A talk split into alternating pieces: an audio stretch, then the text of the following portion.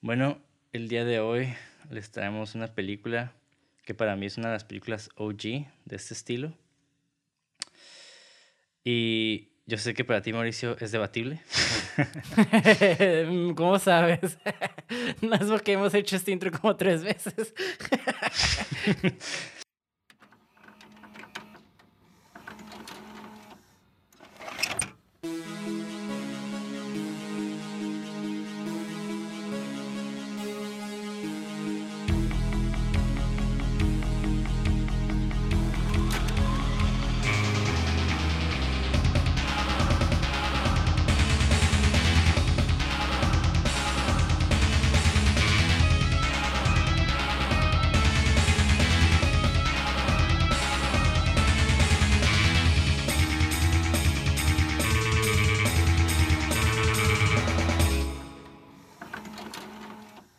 Bienvenidos a Cine seiscientos sesenta y seis punto m p g, el podcast donde en cada episodio su servidor Monty de André dialogará con Mauricio Villa acerca del análisis, crítica y hechos interesantes o pertinentes que envuelven a una producción cinematográfica de género de horror, misterio, ciencia ficción y otros géneros de carácter fantástico. En pocas palabras, hablaremos de películas que nos gustan y de cosas que tal vez sean relevantes, si no, no importa. Y bueno, el día de hoy hablaremos de The Wicker Man, película de mil novecientos setenta y tres, en nuestro episodio número veintidós. Y es una película dirigida por Robin Hardy, que personalmente yo no conocía su trabajo hasta que... De hecho, cuando vi The Wicker Man, ni siquiera me fijé en el, en el director en su tiempo. Yo ya la vi hace rato. ¿Tú es la primera vez que la ves? Eh, de hecho, no ando grabando, güey. No mames. No, no es cierto, sí, bueno, no. Qué pendejo. Ya de que, oh, otra vez. Here we go again. No, no, sí estoy grabando, güey. No, este, fíjate que yo eh, nunca la había visto. Eh, había escuchado esa película porque, como dices tú, es una película O G. Este, creo que, aunque nadie la haya visto, bueno, aunque no la hayas visto, creo que ya se ha escuchado la película, ¿no? Ya sea por el final muy clásico o por la versión de Nicolas Cage. Entonces, este, como que está en el ambiente popular. Entonces, cuando la Ajá. vi, cuando la seleccionamos para verla, estaba como, hmm, no sé a qué esperar porque ya había visto, yo nada más había visto la versión de Nicolas Cage y la vi y la verdad es, es una experiencia muy rara. Este, objetivamente creo que es una buena película, pero personalmente siento que me debió o esperaba un poquito más, yo creo. ¿Cuál, de la original?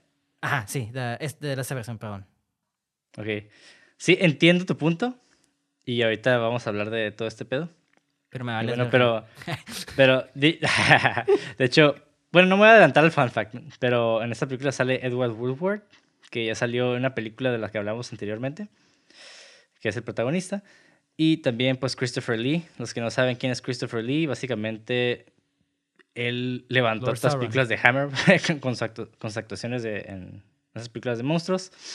Y pues salió en su rol más memorable en Lord of the Rings como Saruman. Así es, Lord Saruman. Este, Lord Saruman. Que creo, ajá, es que, y tocó con Anvil, ¿no? En unas canciones de una banda de metal, ¿no? ¿O Hammerfall? Sí, con, con, no, con Rhapsody.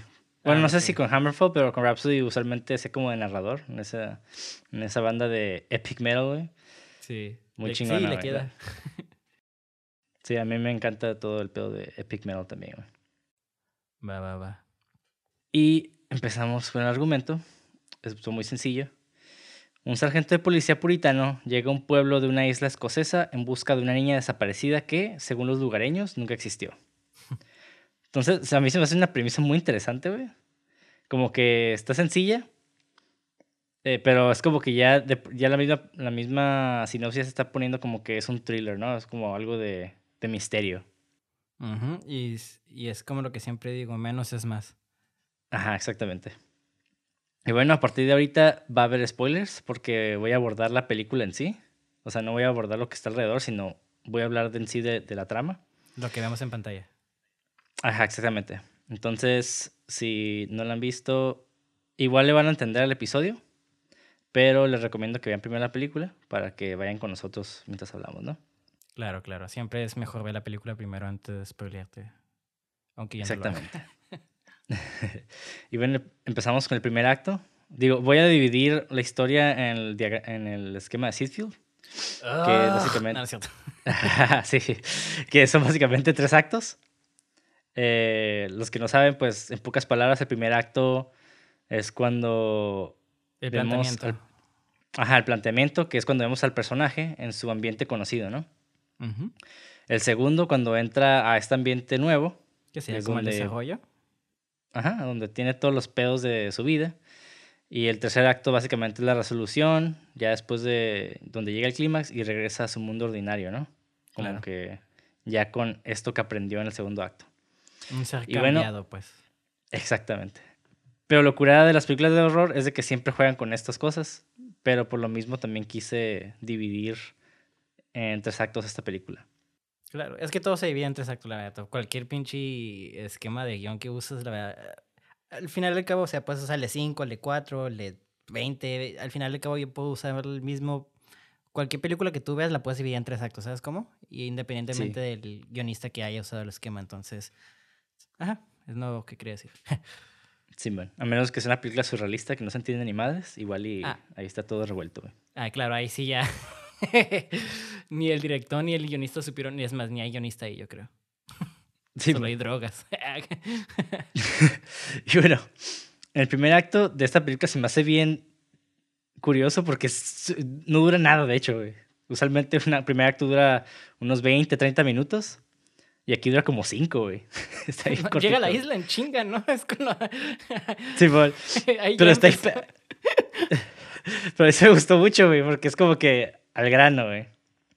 Y bueno, el sargento Neil Howie, que es el protagonista, eh, lo vemos en su ambiente conocido, ¿no? Que es como una iglesia cristiana. Y curiosamente practica un ritual cristiano, ¿no? Donde explica, el vato en un, en un voiceover explica que es este, comer el cuerpo y la sangre de Cristo, ¿no? Uh-huh. Y ya en sí, o sea, si no, está, si no estamos familiarizados con el cristianismo, puede sonar algo como bien, bien extremo, ¿no? Sí, como, sí, sí. ¿Qué pedo con este vato? Y eso es algo, eso me gustó un chingo porque ya presenta algo de lo que va a estar como regresando a la película todo el tiempo, ¿no? Uh-huh. También un elemento y, muy esencial de su personaje, pues. Ajá. Y ajá, está, está como bien sencillo, pero es como, pum, ahí está. Corte A, el vato está volando en una avioneta. Y lo aprovechan para poner los créditos iniciales, ¿no? Como que al mismo tiempo de lo que está volando. Y los créditos como que están cortando ahí este... Ya lo, lo, lo esencial, ¿no? ¿Sabes? Me recordó esto un poco, no sé, eh, no sé, creo que The Shining es después, ¿verdad? Simón. Y sí, me recordó un poquito The Shining, ya ves que cuando la familia va, este, y, y está curado que está bien largo, está súper ex, extenso el lugar, ¿no? Se supone, igual que aquí. Uh-huh. Y usan los créditos para... An, están usando los créditos y el tiempo para darte como qué tan lejos está yendo la familia o este güey, ¿sabes cómo? O sea, para empezar está tomando un, una pinche avioneta, güey. Y luego está pasando tanto, güey, que están usando los créditos encima, güey, para, y está curada ver cómo qué tan lejos está saliendo, eh, si lo vemos de una manera este, metafórica del mundo ordinario, pero también uh-huh. en una historia física, lo que estamos viendo está como, no mames, este güey está literalmente solo, güey. Ajá, y no sé, me, me gustó mucho que hicieran eso porque también, eh, digo, los créditos iniciales también hace que no sea aburrido, ¿no? Exacto. Como que, ah, sí, o sea, no, lo, no es de que no usaron un recurso fácil de, ah, corte A y ya está en la isla, o sea, como que no, te hace ver que el vato va a un lugar muy lejos, güey. Junto con pegado va, y están aprovechando los créditos, es que no nada más es como que, ay, ponen los créditos al principio, ¿no? Ahí este... Hay, hay un, la manera cuando se produce una película o un corto, lo que sea, siempre hay una manera de pensar, ¿sabes cómo? Entonces, ni, n- cualquier decisión no es a lo pendejo, aunque a veces parezca o a veces sea, usualmente no debería ser. Sí. Y bueno, ya terminan los, cort- los créditos, el vato llega a la isla, a una isla, y, spoiler alerts, el, en, la, en la isla se practica el paganismo, ¿no? Y el, el primer como acercamiento que tenemos es de que llega un vato en un, en un bote que tiene un ojo. Que usualmente el ojo se relaciona mucho con, no sé, eh, cosas esotéricas, ¿no? Ajá. Pero el pedo... Ajá. Pero, ¿sabes qué es lo chistoso, güey? Es de que este bote realmente no lo construyeron para la película. Ya era de alguien de ese lugar cuando llegaron a grabar. Entonces el director fue como que, güey, me gusta mucho ese bote, te lo rento. Y ya lo usaron así como que... Por, porque los que no... Si no saben, esta película es como de bajo presupuesto. Es una B-movie. Pero para mí es como el, el, las películas del giallo, ¿no? Como que tienen un impacto dentro de todo el género. Y, eso, y de, de cierta manera es una película intelectual, güey. De hecho... Así había como le... The Witch, güey. Ajá, de hecho... Disculpen. De hecho, había leído de que intencionalmente la película fue grabada de esa manera para darle como más realismo. Y como para como quitarle como ese... Como darle como ese tipo de eh, urbanismo y como ese tipo de cotidianez. No sé si es la palabra correcta, pero ajá. Cotidianidad. Ajá, ajá. Eso. Y bueno, antes de seguir, quiero hablar un poco del paganismo. Porque, digo, en una forma muy superficial.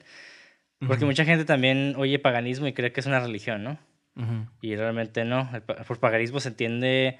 esta práctica de religiones politeístas, o sea, son varias, uh-huh. que están como encapsuladas ahí, y que son aceptadas, que, perdón, que no son aceptadas por el cristianismo, el judaísmo y el islam, que son como las tres religiones como más, este... Las potencias. Las religiones principia- principales. Sí, entonces, eh, originalmente el término pagano proviene del latín paganus, que quiere decir habitante del campo o aldea. Fuera de, ¿no? Como fueras, o sea, los, los no queridos... Ajá, sí, güey. Que pues ya eso involucra todas las creencias nórdicas, este, claro. También eh, pues todas las creencias escocesas, irlandesas. O sea, hay un chingo de, de lugares, ¿no? También en, técnicamente todas las creencias de, africanas del lo que viene del vudú y eso también, también lo consideran así, ¿no? Uh-huh. Bueno, debatible para algunas personas, pero bueno. Ajá.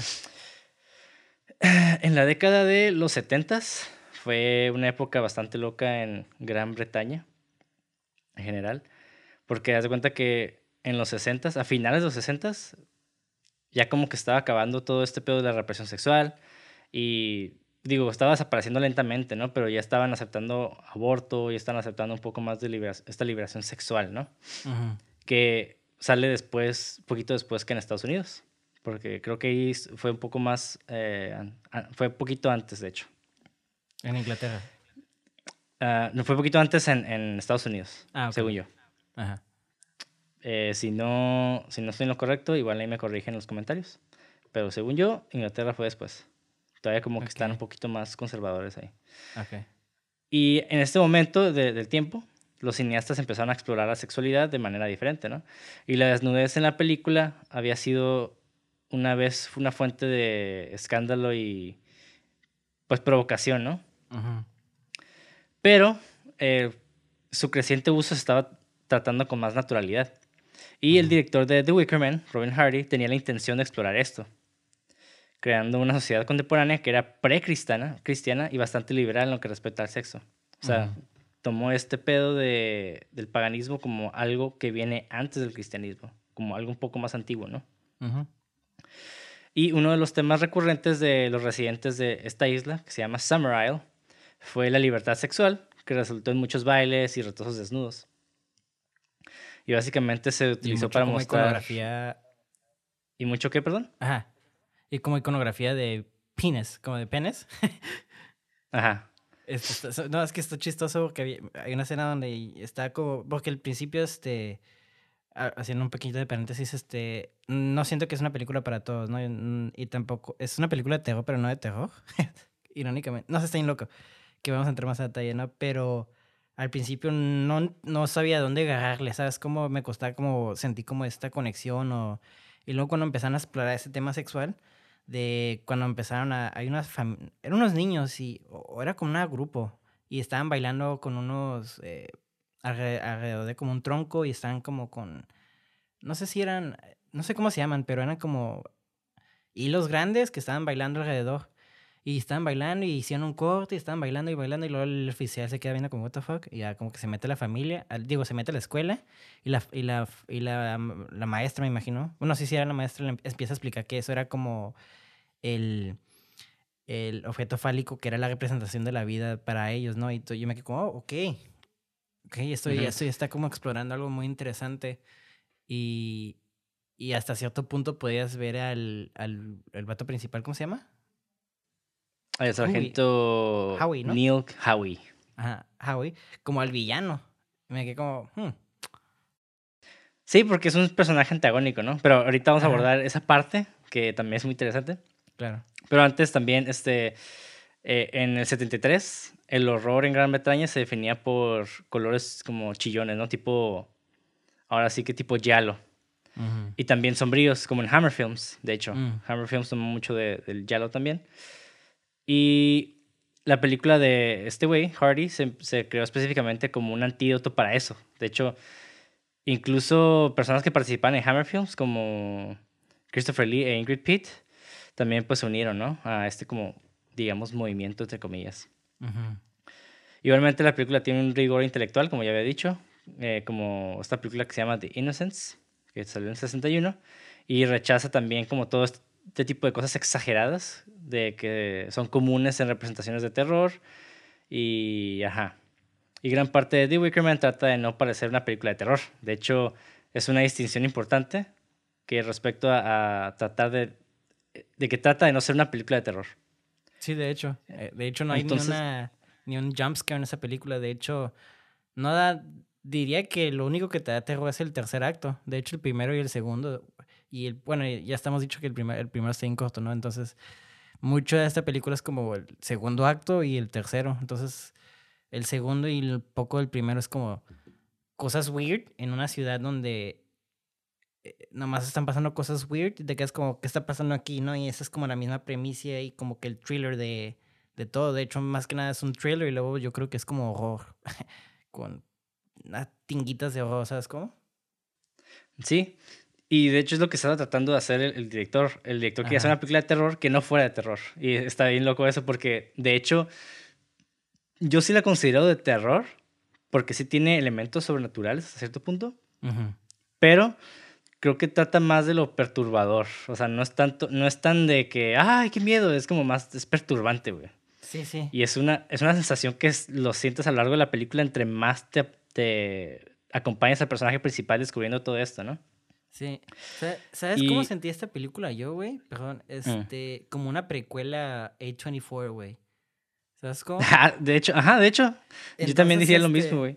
Sí, y este, y está curado que es una película muy artística, güey.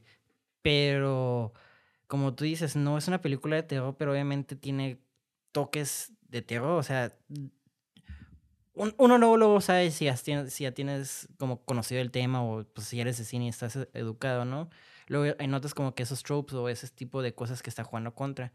Y está curado porque también está, investigó un poquito y decía que el, básicamente esta película empezó como el término de horror de día. No sé si se ve como la traducción y me quedé como, ah, mira, qué curada. Y se me hizo, por eso digo, le tengo como mucho respeto a esta película.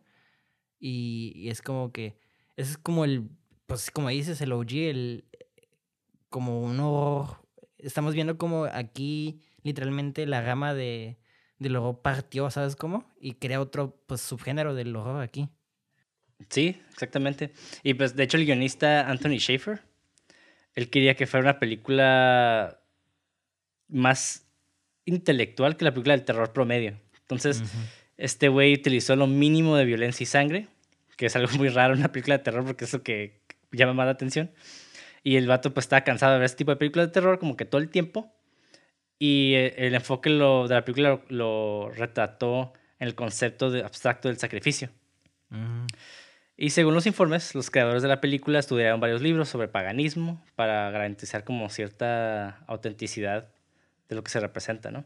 Uh-huh. Y al final, muchas de esas ideas de la película derivan de, de La Rama Dorada, The Golden Bough, que es un libro que, de James, James George Frazer.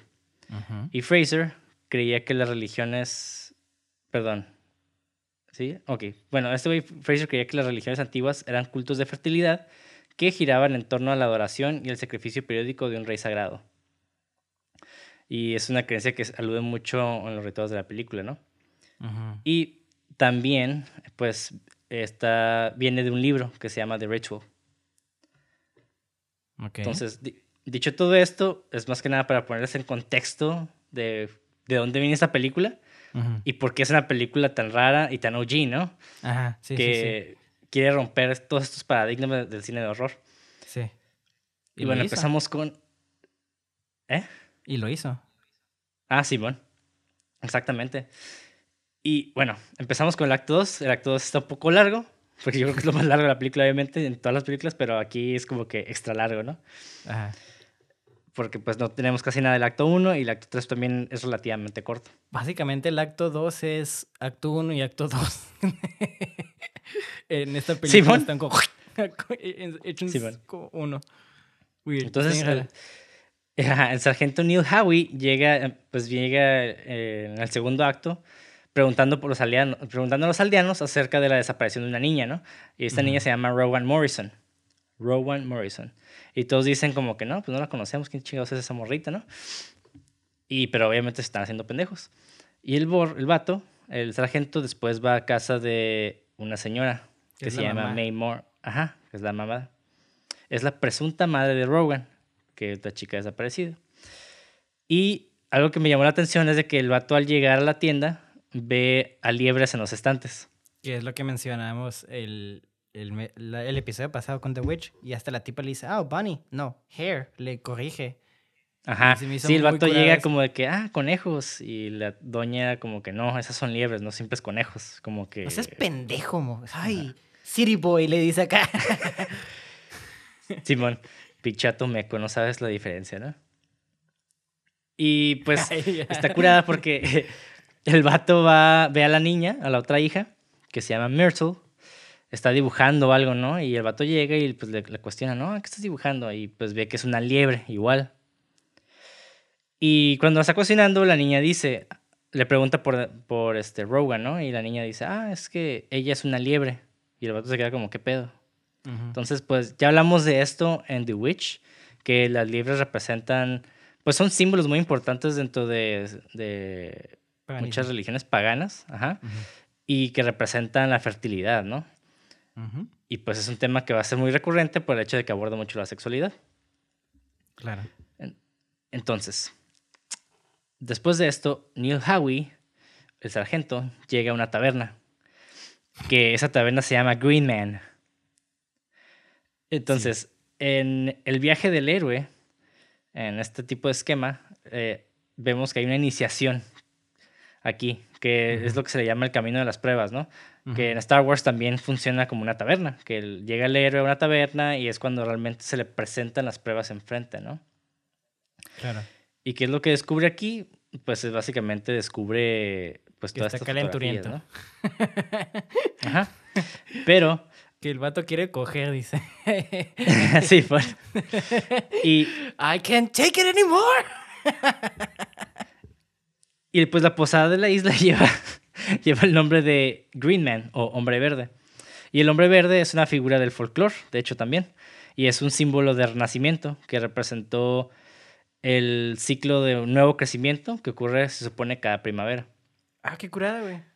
Yeah, y de hecho se cree que The Green Knights, eh, de una película, que ajá. también es un, es un cuento de, del rey Arturo. Ajá. Sir, creo que viene del cuento de Sir Gawain. Gawain and the Green Knight, ¿no? Simón, sí. ¿Ya la viste? Ajá, entonces... No, todavía no la veo, güey. La quiero ver, güey. Pero se supone que este cuento representa una interpretación medieval del cuento de The Green Man. Y el Green Man eh, ha estado en muchas culturas y se representa usualmente en pilares como una, una cara. Ok. Entonces es como... Es un, es una, un pedo muy esotérico, ¿no?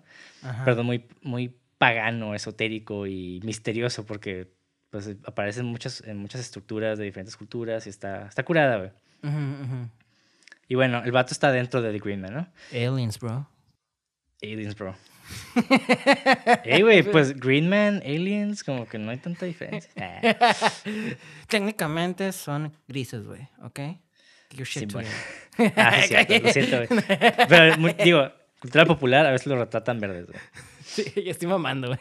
Sí, sí, bueno. Y bueno, Neil encuentra la primera pista, que básicamente hay una serie de fotografías en las paredes donde hay niñas con cosechas, ¿no? Uh-huh. Y excepto hay, falta una, que es la última. Y Neil como que se le hace sospechoso. Y pregunta por la última foto y pues le dice el vato, el, el tabernero, el McGregor, que le dice, no, pues que no, nada más se cayó y se, se destruyó la pinche foto, ¿no? Sí, bien verbo.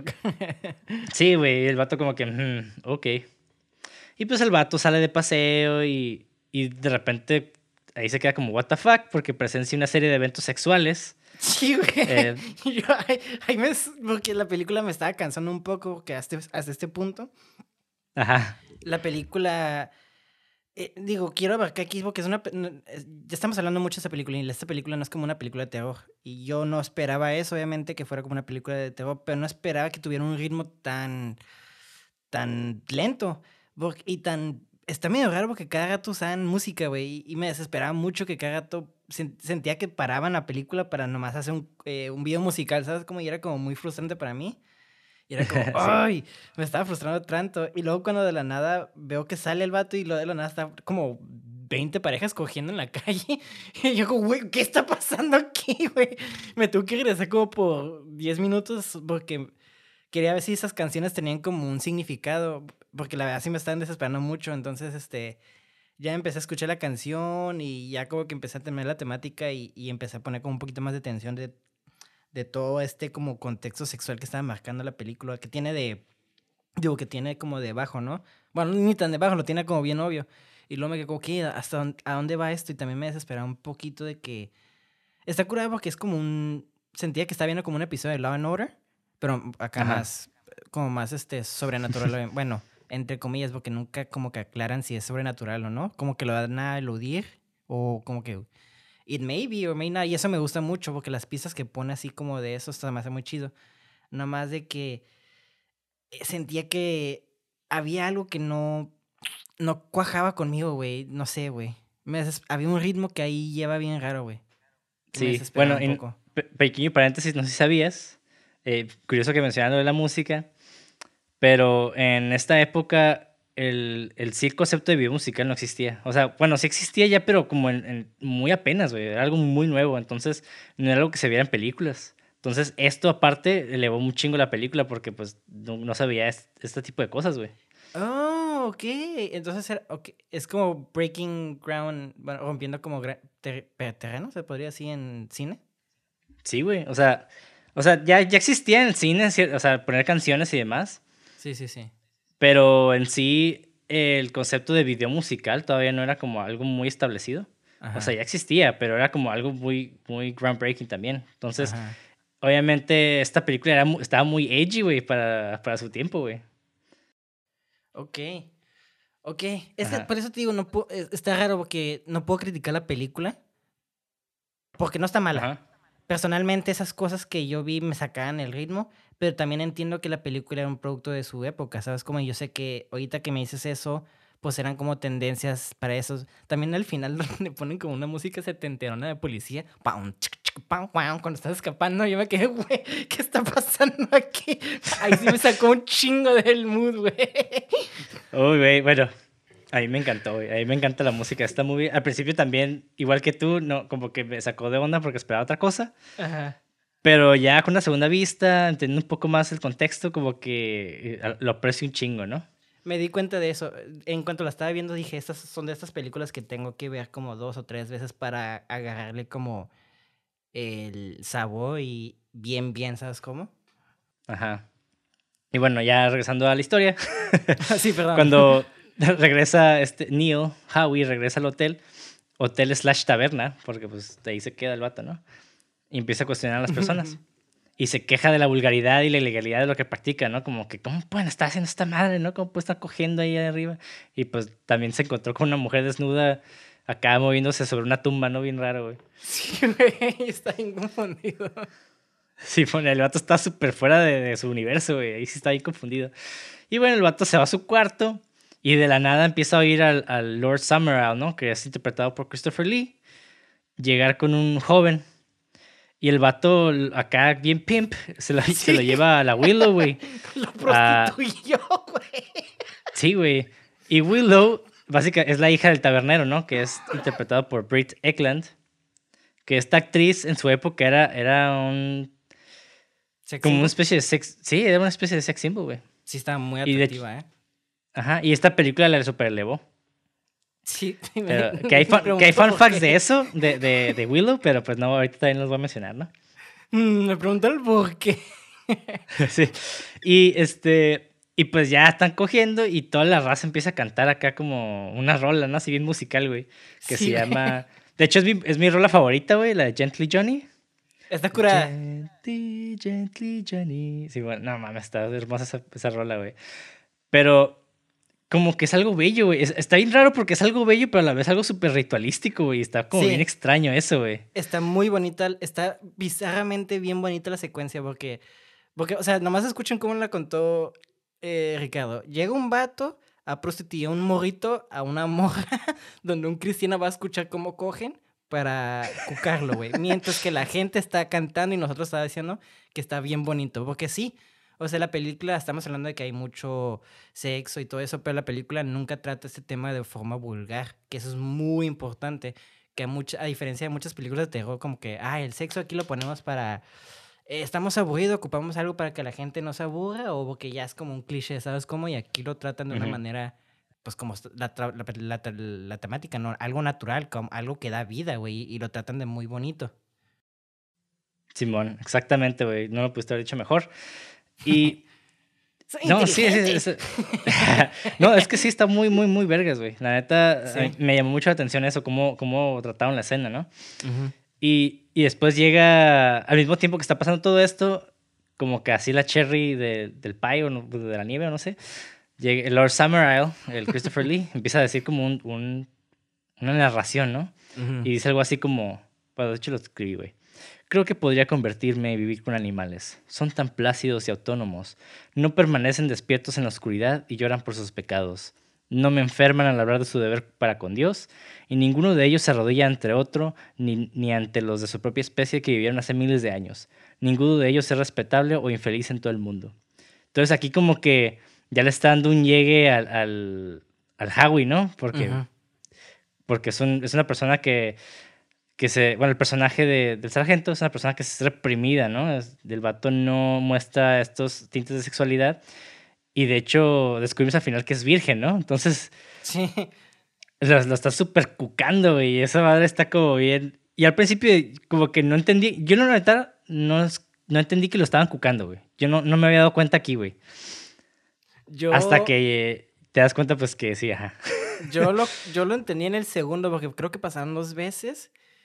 Y, ajá, y, sí, el segundo ya es muy obvio. Ajá, sí, la primera vez nomás, yo, la primera vez que lo vi en esa secuencia, la primera secuencia de eso, me ¿qué está pasando? Porque, porque el vato, yo, me, yo pensé que el vato estaba como molesto porque quería dormirse, ¿sabes cómo?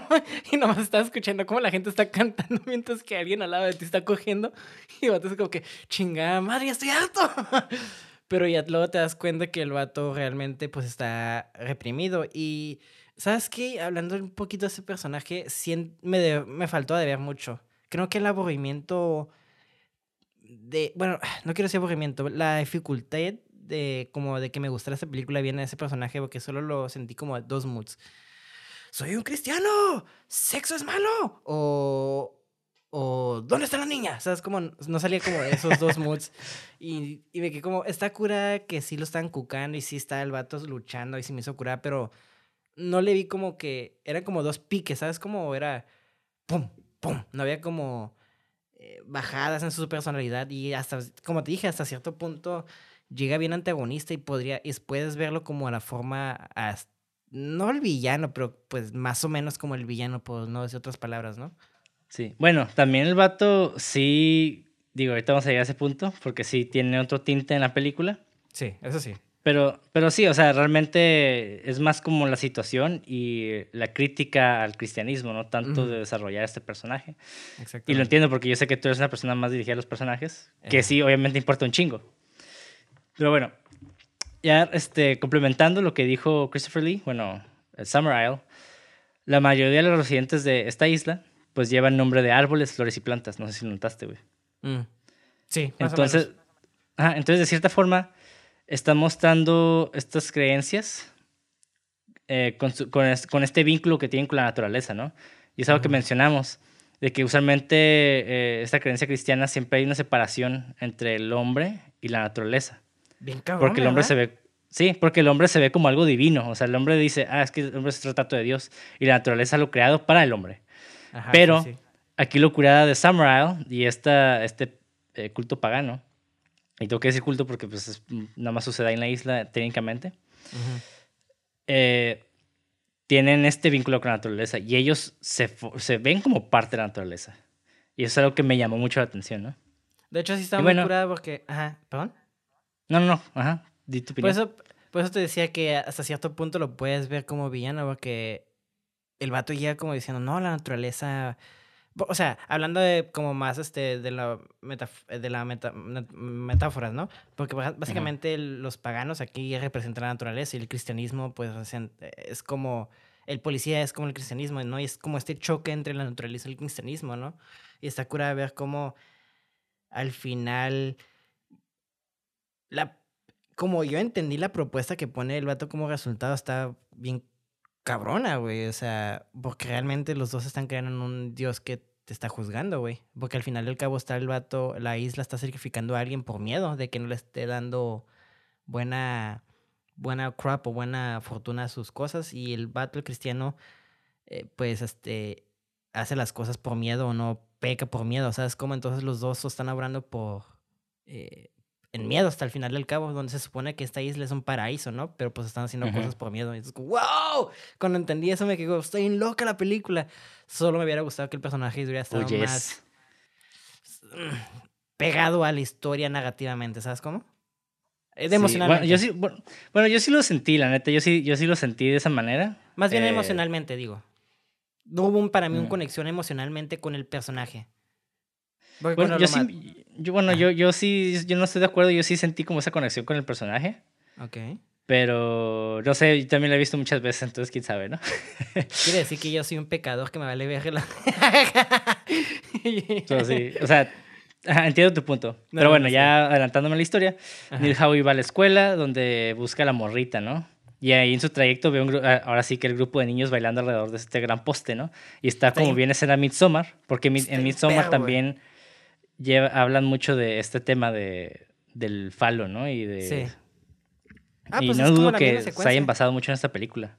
De hecho, de hecho, realmente Midsommar, si ves Midsommar, es como si estuvieras viendo esta película. De hecho, yo creo que lo único que hizo Ari Aster es ponerle más color. Y ya. Porque sí, casi pues casi ya contó como la misma historia. Perfeccionar el craft, ¿no? Ajá, claro. Y le puso sus cositas, pero es realmente la misma historia. Muy similar. Bueno, y bueno, ajá. al llegar ajá, al llegar a la escuela, oye a la maestra explicar el motivo del ritual y que, pues ya lo mencionamos, que el gran poste representa como este gran falo, ¿no? Y el pene uh-huh. del hombre. Y este es muy chistoso porque el vato se enoja, ¿no? Como que, ¿cómo pueden estar enseñando esto a niños, no? Como, sí. Esto es inaudito. Ay, es así, chistoso, güey. Pero ay, cuando empezó a decir, ya sabe que como... Por eso, ay, no sé, güey. Es que sí lo entiendo, ¿sabes cómo? Pero luego me ah, quedé sí. como, no sé, es que no sé, casi, casi si tuviera un, un collar de perlas se lo hubiera agarrado, ¿sabes? Como, ¿cómo se atreven a enseñar esas cosas? No sé, se me sí, bien, bien nena, no sé. Sí, y, y bueno, en pocas palabras, el vato, el vato ahí descubre que la Rowan pues sí está viva, que estuvo en el salón. Esa y ya como está muy curada, ¿eh? La revelación. Sí, güey. Simón, y la maestra ya le confiesa como que no, es que es que no existe porque ya se murió, pero nosotros no mencionamos que está muerta. O sea, como que ahí medio la regla, ¿no? Como que es mentirosa, güey. Como que ahí sí. medio, medio la regla. Y el vato así como que no mames, es, o sea, esta madre la tiene que avisar porque pues se murió una niña, ¿no? Y yo la estoy buscando, o sea, no, no me estaban ahí dejando pendejear, ¿no? Ey, esa madre fue como el puto loophole más como legal, como la, lo, la justificación de la maestra, como, bueno, o sea, no estamos diciendo que está muerta, solo dijimos que ya no existe. Es como, bitch, you know what you're saying. Sí, bueno, exacto. Y bueno, el, después de esto, Neil va en busca del cuerpo de Rowan para ver qué pedo, ¿no? Va a un cementerio y en su camino ve a una mujer amamantando a un bebé sosteniendo una manzana, ¿no? Uh-huh. Y otra cosa. No, era un huevo, si no me equivoco. ¿Era un qué? Era un huevo, si no me equivoco. Por no, era una manzana. No, según yo era una no manzana, güey. No, no tenían manzanas porque la isla no tenía, este, y cuando llega ahí, es un huevo. Porque, de hecho, sí es un huevo, sí segurísimo que es un huevo. Porque hasta me equivoco, porque es un puto huevo. Y luego llega a, la, a como un lugarcito y hay unas manzanas, hay bien poquitas y las avienta el güey, pero era un huevo. Porque las manzanas eran verdes. Por eso me brincó, porque era, era blanco. Hmm. De hecho, lo vi este... Y, y la, la, la, la he visto un chorro de veces, según yo, es una manzana, güey. Ah, bueno. Ahorita checamos, pero estoy segurísimo que es un huevo, güey. Bueno, independientemente, ajá. Bueno, el punto es de que aquí cosechaban manzanas, ¿no? Y las manzanas ocupan un lugar como muy destacado en la mitología celta. Y de hecho pueden dar su nombre a Avalon, que es un, a, también es un mito del rey Arturo. Uh-huh. Y Avalon, o Avalón, es el nombre de una isla legendaria de la mitología celta en algún lugar de las Islas Británicas. Sounds like much. Donde, según la leyenda, los manzanos dan sabrosas frutas durante todo el año y habitan nueve, reina, nueve reinas hadas, entre ellas Morgana. Uh-huh. Y en un principio se creía que la palabra Avalon era una adaptación de la palabra celta Anwin o Anubin, que designa el legendario reino de las hadas. Pero ya en el siglo doce, Geoffrey de Monmouth pensaba que el nombre deriva de la traducción de Islas de las Manzanas. Entonces, ahí hay como otro wink wink a todo este pedo eh, pagano. Ajá. De que las manzanas, pues, es algo también mitológico, ¿no? Claro. De hecho, la manzana tiene un valor este, religioso simbólico, un valor simbólico religioso, pues, en casi en todos, pues. Eh, lo vemos como aquí, pues, obviamente, la manzana del pinche este, cristianismo, este... O sea, la manzana de discordia en, en la mitología griega, ¿sabes? Como siempre la manzana ahí como... ¿Por qué, güey? Me pregunto por qué la manzana, güey, ¿sabes cómo? Sí, es, desconozco el motivo de por qué tienen manzana. Tal vez algo, de, un pedo del inconsciente colectivo. Ajá. Tal vez no hay un motivo específico. ¿O es como la fruta más común en ese tiempo? No sé. Ajá, puede ser. Tal vez por su color, quién sabe, güey. O sea, realmente no, no lo entiendo yo tampoco, pero es algo como muy recurrente, ¿no? Y muy interesante se me hace, güey. Tendré que checar. Güey, es que todo está conectado, güey. Los alienígenas trajeron las manzanas, güey. ¡Cállate! Fucking hell. Y bueno, ya vemos a Neil haciendo como man. una cruz improvisada, güey. Ahí en, en una piedra. Y eso me hace bien perro, güey. Como sí que me se gustó. Me hizo como muy, muy bonita esa escena, güey.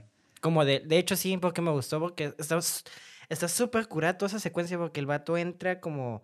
de la nada, y loco, hay un marco de florecitas, se le marca encima de él, y está como, wow, está bien. Luego, luego te, se me hace como visualmente bien chingón. Luego empieza a entrar y ve como toda esta iglesia bien destrozada y está incurada, porque pues el vato sabemos que es bien religioso, ¿no? Y ve a la tipa amamantando al bebé, y luego ve las frutas, este, las manzanas allá. Y el vato como bien ardido, avienta todo y hace su, su, su cruz así bien bonita, ¿no? Y la pone, bueno, dos pedazos de madera. Pero eso está súper curado porque el vato... De, de por sí lo firman de una manera bien chingona, güey. Pero también uh-huh. te describe mucho como la frustración del personaje. Que eso es, un, eso es algo que también me gustó mucho. La película este, hace mucho de show, don't tell. Hasta el final, donde sí siento que ya es como que... Ah, oh, ya hay que explicar muchas cosas. Y el Christopher... No me acuerdo cómo se llama. Empieza a snagar todo, ¿no? Pero al principio mucho de lo que es el segundo acto... Pues... Realmente, como no sabes nada, el, el director tiene la libertad de mostrarte todo lo que él quiera sin uh-huh. tener reglas, ¿sabes cómo? Y eso es algo que también me gustó mucho. Sí, güey, de hecho. Y también, fíjate que él aventando las manzanas fun- funge como lenguaje visual, de que el vato está rechazando la naturaleza uh-huh. y está poniendo en vez de la naturaleza a Dios. Exactamente. Y, y eso está súper curado porque... Por eso lo puedes ver, como es lo que decía al principio, de que lo puedes ver como forma antagonista, porque, oye, estás, estás llegando y estás poniendo tu... tu religión sobre alguien donde para empezar ni los estás escuchando y le estás dando la oportunidad de entender. Yo sé que hay un caso perdido aquí y esos vatos están medio shadys, pero realmente no han mostrado como una tendencia de agresividad, ¿sabes cómo? Uh-huh. Exactamente. Y bueno, yo me voy a apurar poquito en la historia porque sí, me sí, falta sí. bastante, pero básicamente el muy sargento complejo, va a la bueno. morgue donde la, la, mujer, la morra se hace pendeja, después va con el químico y fotógrafo que tomó las fotos de las cosechas con las niñas y pregunta por el negativo, ¿no? El original, y también se hace pendejo. No, no la conozco. Entonces el vato ya bien cansado dice, bueno, pues voy a ver al Lord de la isla, ¿no? Al Lord Summer Isle. Ajá. Y en este camino, con, me da risa porque va... Hasta ahí me dio, me dio mucha risa, güey, porque se, se vio como una escena muy cómica de que el vato va todo emputado en el, en el carruaje y está como la rolita acá de... Sí, sí, sí. Acá.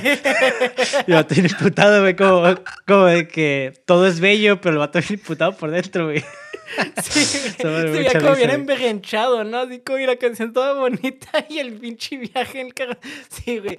Es que esta película tiene como secuencias que intencionalmente son... No intencionalmente son chistosas, ¿sabes cómo? Y es como... Ay, o quién sabe, a lo mejor y sí, güey. Ay, no creo que hayan querido poner la música setenta... Bueno, es la música de los setenta, obviamente, pero esa música de... Sí. Cuando están escapando. Por comedia, pero quién sabe. Pues quién sabe, yo no sé, güey. Pero el punto es de que el vato en su camino a ver a este Lord ve a un chingo de, mu de mujeres bailando desnudas alrededor del fuego y saltando. Muy bonita la secuencia. Sí, y, y curiosamente, paréntesis, regresando a The Witch, eh, son cosas Ajá. que se creía que las brujas hacían. Sí. Y cosa que posiblemente se relaciona con el ritual de la fertilidad y el concepto de la liebre con el símbolo, mm. como símbolo pagano, ¿no? Porque, pues, sí, ¿qué hacen sí. las liebres? Pues saltan, ¿no? Ya como una... eh, bueno, esta ya es mi, le mi lectura muy pendeja, ¿no? Pero sí. ¿Qué hacen las liebres? Pues saltan. Aprendiendo con Monty. A huevo. ¿Qué hacen? Pues saltan y está saltando, entonces son liebres, ¿no? Ah, sí. Ahí se acaba Así el corte. Ya. Ahí ya, ahí está, ahí está. Ahí le dejo ese, ese argumento genio.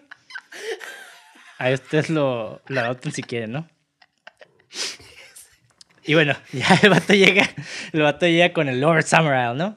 Y tiene este conflicto ideológico. Y esta, de hecho, apunté la, el diálogo porque me gustó un chingo esa parte del, del diálogo. Y está el sargento, ¿no? Y viene emputado, le dice, ¿qué religión es posible que estén aprendiendo o saltando por encima de las hogueras, ¿no? Uh-huh. Del fuego. Y el Lord Summer Isle acá, bien, bien vergas, le, nomás le dice, uh, partenogénesis. Como el morro intelectual cagazón, ¿no? Ajá. Y lo tuve como, ¿qué? Así. Y el Lord Summer Isle como que, ash, literalmente, como diría sin duda Miss Rose, a su manera asidua, reproducción sin unión sexual. Y el, y el sargento es como que, pues, ¿qué es todo esto, no? Quiero decir, tienen, tienen biología falsa, tienen religión falsa. Señor, estos niños nunca han oído hablar de Jesús. Acá como todo así en, impactado. Asustado, ajá. Ajá. Y el Lord es como de que, sí, el mismo hijo de una virgen, fecundado, creo, por un fantasma. Así como, y cagazón, güey. Ay, yo así cuando escuché eso, me quedé como... Sí. Snap, bitch, ¿qué le vas a contestar? Ay, ya está, sacar el celular para ver los putazos, ¿no? Y grabar acá. Sí, sí, lo dejó callado, güey. Ahí lo dejó callado el vato, que se quedó como que... Mm. Sí, güey. El vato sí, como que razón. Admitió, dice, sí, o sea, mi, mi religión... Sorry. No, se va. No te la tuya dice, mi religión está bien pendeja, pero la tuya está más pendeja, ¿no? Pues estaré pendejo, pero tú estás más pendejo. A huevo. Básicamente ese fue el, el conflicto, ¿no? Y ya, pues después de pedirle permiso para desenterrar el cuerpo de Rowan, Neil, con la ayuda de un lugareño, pues desentierra el ataúd y pues, ¿qué descubre? Tan, tan, tan, hay una liebre muerta adentro, ¿no? Ajá. Que también como que me recuerda un poquito a The Omen cuando abren el... el Oye, el ataúd, ¿eh? y, y hay un, y hay un, chaca, una, un chacal, ¿no? Sí, oh, esa... Uf, uf. Sí. Esa se... no, eh, ahí esa, esa movie está muy vergas, pero... Sí, güey. Bueno, esa también, Ay, pero no. como que... Estuvo más es impactante esa en, en The Omen. Sí, Ajá. es que es un terror diferente, cosas muy diferentes. Uh-huh. Pero están muy buenas. Y bueno, este punto, para mí, es el punto sin retorno, güey. Porque ya descubre, güey, que hay todo un pinche plot, güey. Algo anda mal completamente... Ya descubrió que, o sea, ¿cómo es posible que vaya a la tumba de esta niña y esté una liebre, ¿no? Uh-huh. Y pues ya Fíjate el vato regresa. Ah, yo ajá. sentí que el vato valió vergas en cuanto aterrizó, güey. sí, bueno. No, sí, el vato valió vergas en cuanto aterrizó, güey. En cuanto llegó, güey, y empezó a decir, pásenme la lancha. Y la gente le empezó a decir, no, le empezó a, bus a buscar peros. Dije, ya. ya. Ya estaban como medio antagonistas. El, la aldea se podría decir hacia a su llegada, ¿sabes cómo? Simón. Sí, ajá. Ya está, hay algo raro ya de un principio, ¿no? Sí. Y bueno, aquí ya es el punto sin retorno. Está justamente también en, en la película justo en medio. Y bueno, ya después Neil va con el Lord Summer Isle y le avienta una li la liebre todo emputado, ¿no? Y los amenaza de que va a ir por refuerzos y que va a regresar para hacer una investigación más rigurosa. Y Summer Isle menciona el May Day del día siguiente, que es el día de la muerte y el renacimiento, ¿no? Uh-huh. Donde se supone que se celebra el primer día de mayo en diferentes culturas. Y pues ya este, en eso Neil regresa al local del químico, donde busca los negativos por su cuenta, y pues ya descubre la fotografía de las cosechas y pues descubre de que, oh no, el año pasado no hubo cultivos y pues qué pedo, ¿no? O sea, algo, ando, algo anda mal aquí. Uh-huh. Ahí ya, es donde va... yo ya me empecé a quedar como, no estoy diciendo que no me estaba gustando lo demás, sí lo estoy disfrutando, ajá, pero me atrapó y luego, luego ya me quedé como... ¡Oh! Digo, ajá, era obvio que algo estaba mal ahí, ¿sabes? Como, pero el ver la confirmación siempre es como algo satisfactorio de como, yo sabía que estaba algo mal aquí. Y era como, sí, güey. La ah, película bueno. te dijo que desapareció una niña desde el principio, pero yo sabía, güey. Sí, bueno, sí, bueno. Pero yo ya sabía que lo estaba. Ya el vato regresa al hotel y pues, ¿qué pasa en cuanto regresa? Willow, la hija del tabernero, empieza a bailar la caencuerada y como que llamándolo, ¿no? Como que, hey, cállale a mi cuarto. Y el sargento Neil... Aquí es donde digo que tiene como otra faceta este personaje. Sí, porque el vato eso. se ve como que también... O sea, el vato es una persona sexual. Y al igual que el morrito en The Witch, el vato quiere abstenerse. Como que el vato quiere ser buena persona, ¿no? Porque en su Exacto. religión eso es, ser buena persona. Uh-huh. Entonces el vato dice, no, no, no puedo ir con Willow porque pues no mames, ¿no? Pero el vato se muere de ganas por ir acá y darnos cachetadas en las nalgas. Entonces... Sí. El vato bien puesto, güey, pero me gustó mucho que el vato sí se resistió y hasta el, el día siguiente la tipa la cuca. Yo te estaba invitando y tú no viniste, así es como te... Ajá, se la puso de pechita el güey y aún así el vato no fue, ¿no? Y bueno, a la mañana siguiente el vato va a la librería para educarse acerca del May Day, de lo que mencionó Lord Summer Isle. Y pues ya busca y en, en él explica que pues, las personas se visten de ciertos personajes para comenzar el ritual, como el cual combinaba con un sacrificio a los dioses por matando un animal, ¿no? Pero uh-huh. que según en tiempos malos, la cosecha, perdón, en tiempos mal, malos de cosecha, dicho sacrificio no iba a ser un animal, sino un humano. Entonces el vato ya como que sumó uno más uno y dijo, ay, dos. O sea... Eh, malas cosechas, niña, desa- niña desaparecida, ok, pues van a matar a esta niña para que haya cosechas, ¿no? Ajá. Pinches vatos pendejos y brutos. Entonces, aquí, aquí es cuando realmente yo conecto con el personaje, es cuando digo, ah, güey, tú tienes esa responsabilidad con la niña, o sea, ya es como que empiezas a, a, a apoyarlo, ¿no? Uh-huh. Y bueno, aquí es cuando el, el sargento ya dice, ya algo está súper mal aquí. Voy a intentar escapar para ir por refuerzos. Va a la avioneta y no funciona, ¿no? Y dijo, vale, verga. Ay, güey, bueno. esa madre, güey. Yo, yo me hubiera, no sé, me hubiera nadando, güey. No sé, güey, pero yo no me hubiera regresado a la isla en ese momento, güey. Sí, güey, ya como que... Y luego aparecen... Aquí es cuando ya está súper creepy, güey. Cuando se asoman la, la gente de la isla con sí. máscaras. Entonces ahí tengas sí, como wey. que a la verga. Sí. Ahí es donde ya empieza... a sentirse como el terror más eh, convencional, entre comillas, quiero decir.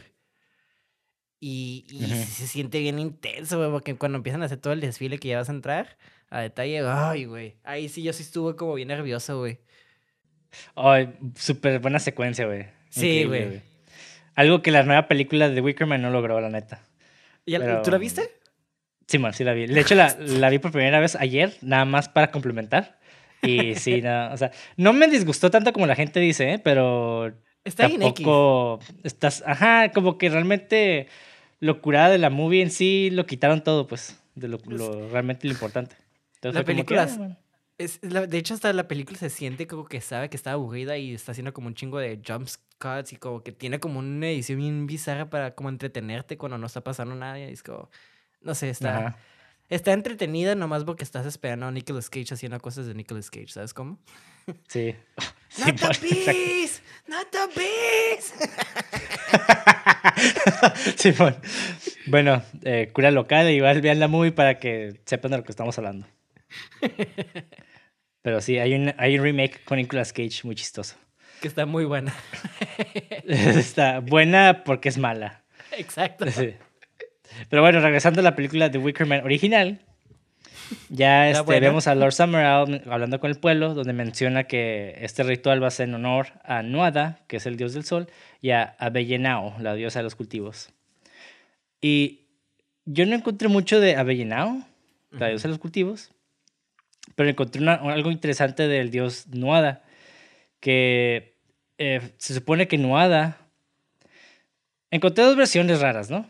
que una menciona que es un dios y la otra dice que fue un rey de la raza mística conocida como Tuatha de Danann y el líder de la quinta invasión de Irlanda en los primeros tiempos antes de la historia registrada. Okay. Pero se recuerda para siempre los mitos y leyendas de Irlanda, tanto como antiguos como modernos. Entonces, es un personaje que fue un rey y en muchas historias, de hecho, mencionan estos dos arquetipos de rey y dios como uno mismo. Entonces, uh-huh. es un personaje muy interesante que no encontré tanto al respecto porque se supone que es un personaje muy antiguo. Uh-huh. Pero como que me llamó la atención porque dentro del misticismo del personaje ya, ya como que le agrega más, todavía más al misticismo de estas creencias, ¿no? Y, del, y de la isla. Sí, sí, sí, y, y más bueno. como, como esas cosas antiguas, siempre va a haber como varias versiones, porque pues obviamente antes no se registraba tanto en papel, ¿sabes? Como y se pasaba como, por ejemplo, a boca a boca. Entonces, pues, uh-huh. este, el, el pasarse, obviamente, uno le va a cambiar la versión. Ah, es que yo escuché que era un dios, güey, para que le quiera ser como más mamado. Tal vez era un rey, ¿no? O tal vez sí era un dios y un vato, ah, es que, es que si es un dios no va a pegar con la raza. Yo lo voy a decir rey, ¿sabes cómo? Güey, es, es que es el, es el School Night, güey. Que va a salir un nuevo chapter. Uh, estoy emocionado. Siempre, siempre hablamos de Berserk, güey, pero es que estoy en vergas, güey. Sí, ya ya me entró toda esta la serie. Pero bueno, regresando a la historia, güey. Y bueno, al no poder escapar, el sargento se propone encontrar a Rogan, ¿no? Y dice, ah, pues no me puedo ir. Pues chica su madre, yo lo hago solo. Váyanse a la verga a todos. Güey, no y sé ya, cómo pues, no tenía el... una pistola, güey. Sí, pues que el vato nada más iba a investigar. El vato era como... ir, investigar, regresar y después ir con refuerzos. Pero pues el vato no contaba de que toda la isla iba a estar coludida, güey. Bueno, isla. Ajá, toda la isla. el, todo el país, imagínate, güey. No, vale, verga, güey. Y este, bueno, pues ya el vato man. la busca en todos lados y encuentra niños utilizando máscaras, ahí disfra- encuentra disfraces encerrados, una niña pretendiendo que estaba muerta cuando abre el closet y sale... Chica y, zona, güey. Sí, güey. Y después llega a la morgue para ver los cadáveres y hay un cadáver de una anciana con unas monedas en los ojos. No sé si la viste. Uh-huh. Y bueno, tiene la mano cortada, güey. Uh-huh. Ahí, ahí me llamó la atención. Dije, ah, ¿por qué tiene la mano cortada? Y bueno, el vato, eh, Neil regresa al hotel y ya como que se acuesta en su cama, como ya derrotado, y empieza a oír a Willow y a su papá hablar, ¿no? Ajá. Uh-huh. Estaba oyendo una conversación y el vato como que se hace, se hace dormido. Y como que Willow se acerca con algo y se lo pone en la mesa de al ladito. Y el vato cuando abre los ojos descubre que es una mano quemándose. Pero es una mano de una anciana, güey. Uh-huh. Y entonces es como de que, oh shit, es la mano de la anciana que estaba en la morgue. Eso ah. se me hizo como un callback bien, bien curadilla. Es, es lo que me... Esta película tiene como muchas cosas así, güey. Es lo que te decía, como por ejemplo, el ojo, aunque el ojo no lo revisitan otra vez, pero es algo que ya te queda... Ah, está weird, güey. Porque ya sabemos como el ojo ya tiene como un simbolismo aquí, ¿no? Y luego de la nada, cuando empiezan a cantarle a la hija de que hay... Como casi casi le empiezan a decir que es una whore, ¿sabes cómo? Sí, y, bueno. que le empiezan... y hasta un tipo como que se la empieza a jompear así enfrente de todos y te quedas como, güey, qué pedo, güey, está...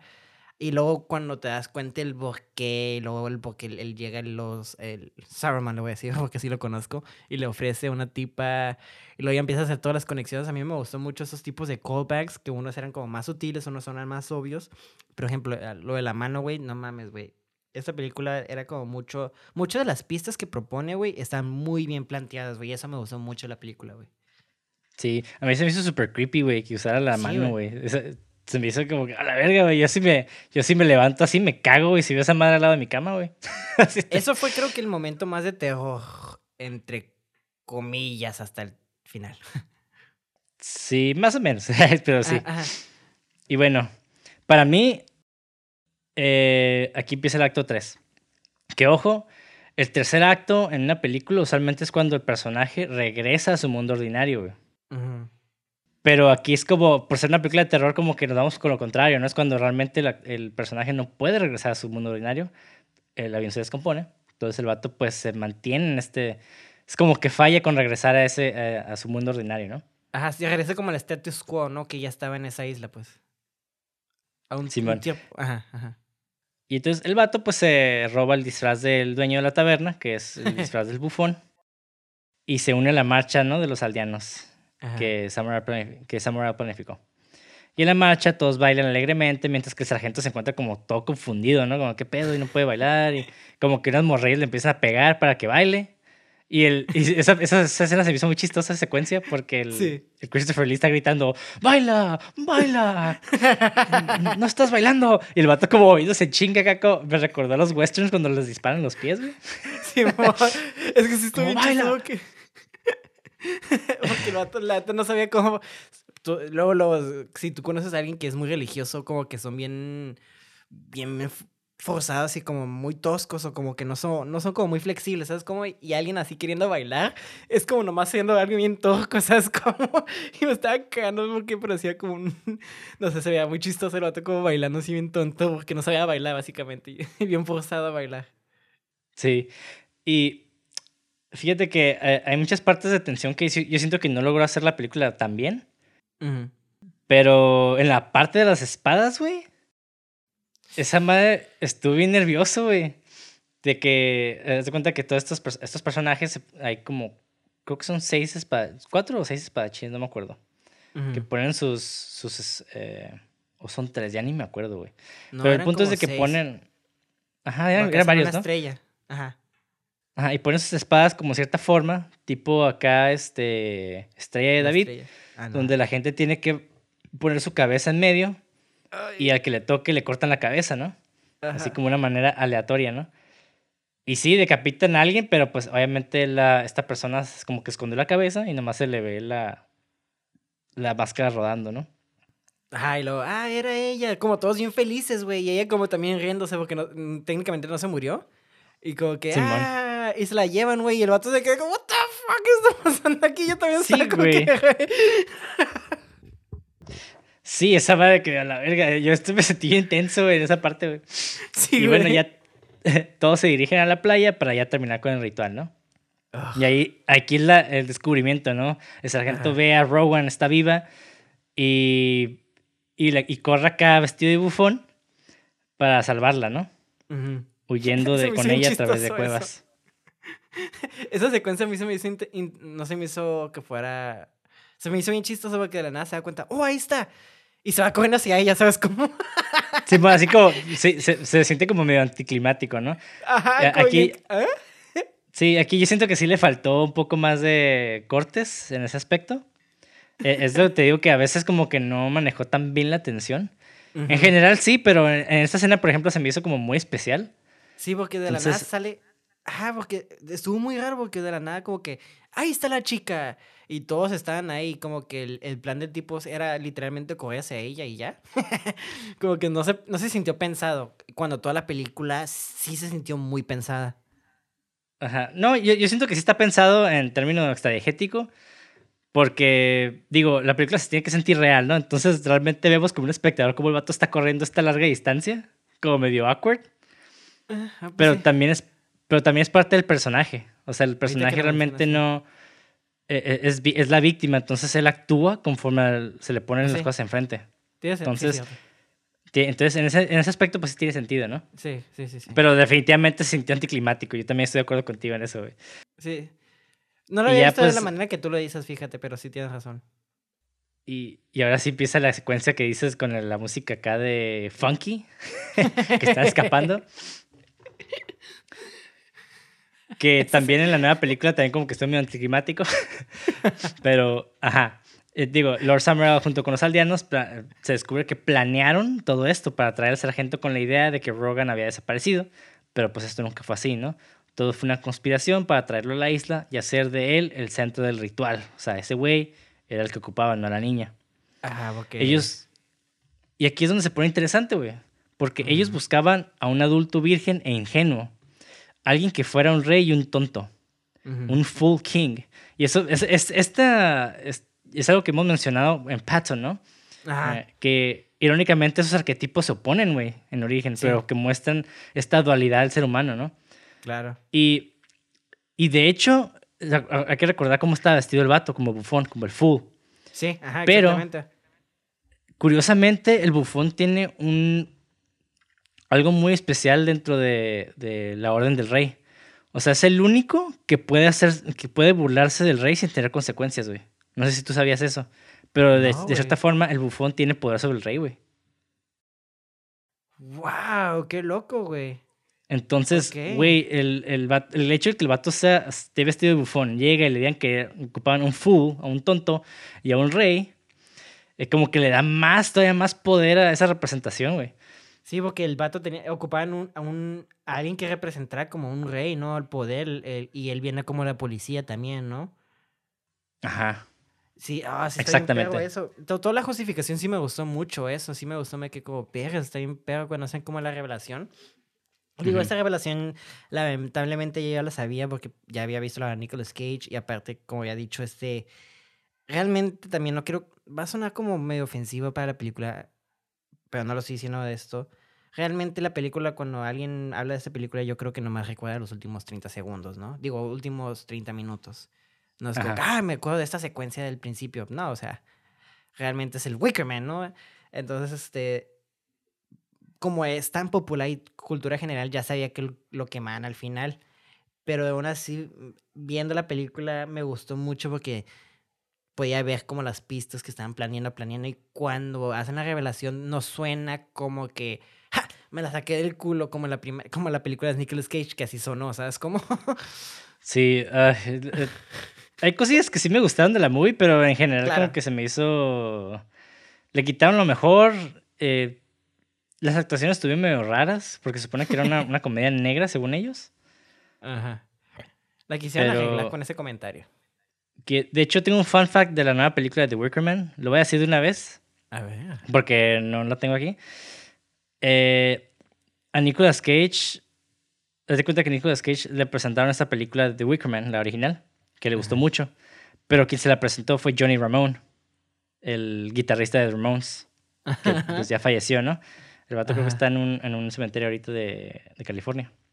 Okay. Y este... Y la película pues está dedicada a Johnny Ramone, al final dicen. Ajá, qué cool. Es, es por esto. Ajá, es como un pequeño fun fact que me llamó la atención, ¿no? Qué bonito. Ajá. Pero bueno, regresando a la movie. ya pues... Eh, eh, hay algo que se me, se me hizo muy chistoso porque... Es algo que las películas en los setentas todavía como que no lograban este, hacer bien, como las escenas de conflicto físico. Mm. Que, curiosamente, en The Wicker Man, la nueva, es algo que es, es lo único que me gustó más de la nueva que de la viejita.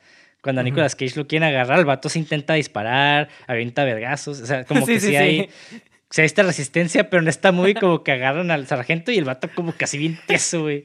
Como oh, que no. Se puede mover. Ajá, sí, ¡suéltenme! sí, sí. Vamos, digo, ¿qué hacen? Sí, digo, había un chingo de gente y lo estaban sosteniendo como cinco personas. Sí. Pero no se veía como que estaba forcejeando, pues. Entonces ahí sí, sí. me quedé como que... Mmm, sí le faltó ese pedacito de que forcejeara un poquito más. Como que yo sí quería ver también. Acá el conflictillo acá físico. Pues es que obviamente, bueno. Imagínate si llega tú una, una sociedad, Ricardo, y te, que te está agarrando...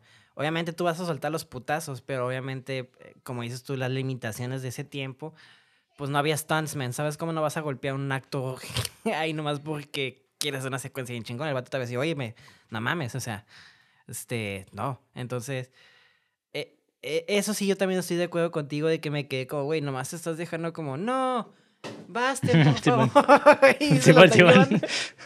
Y ya...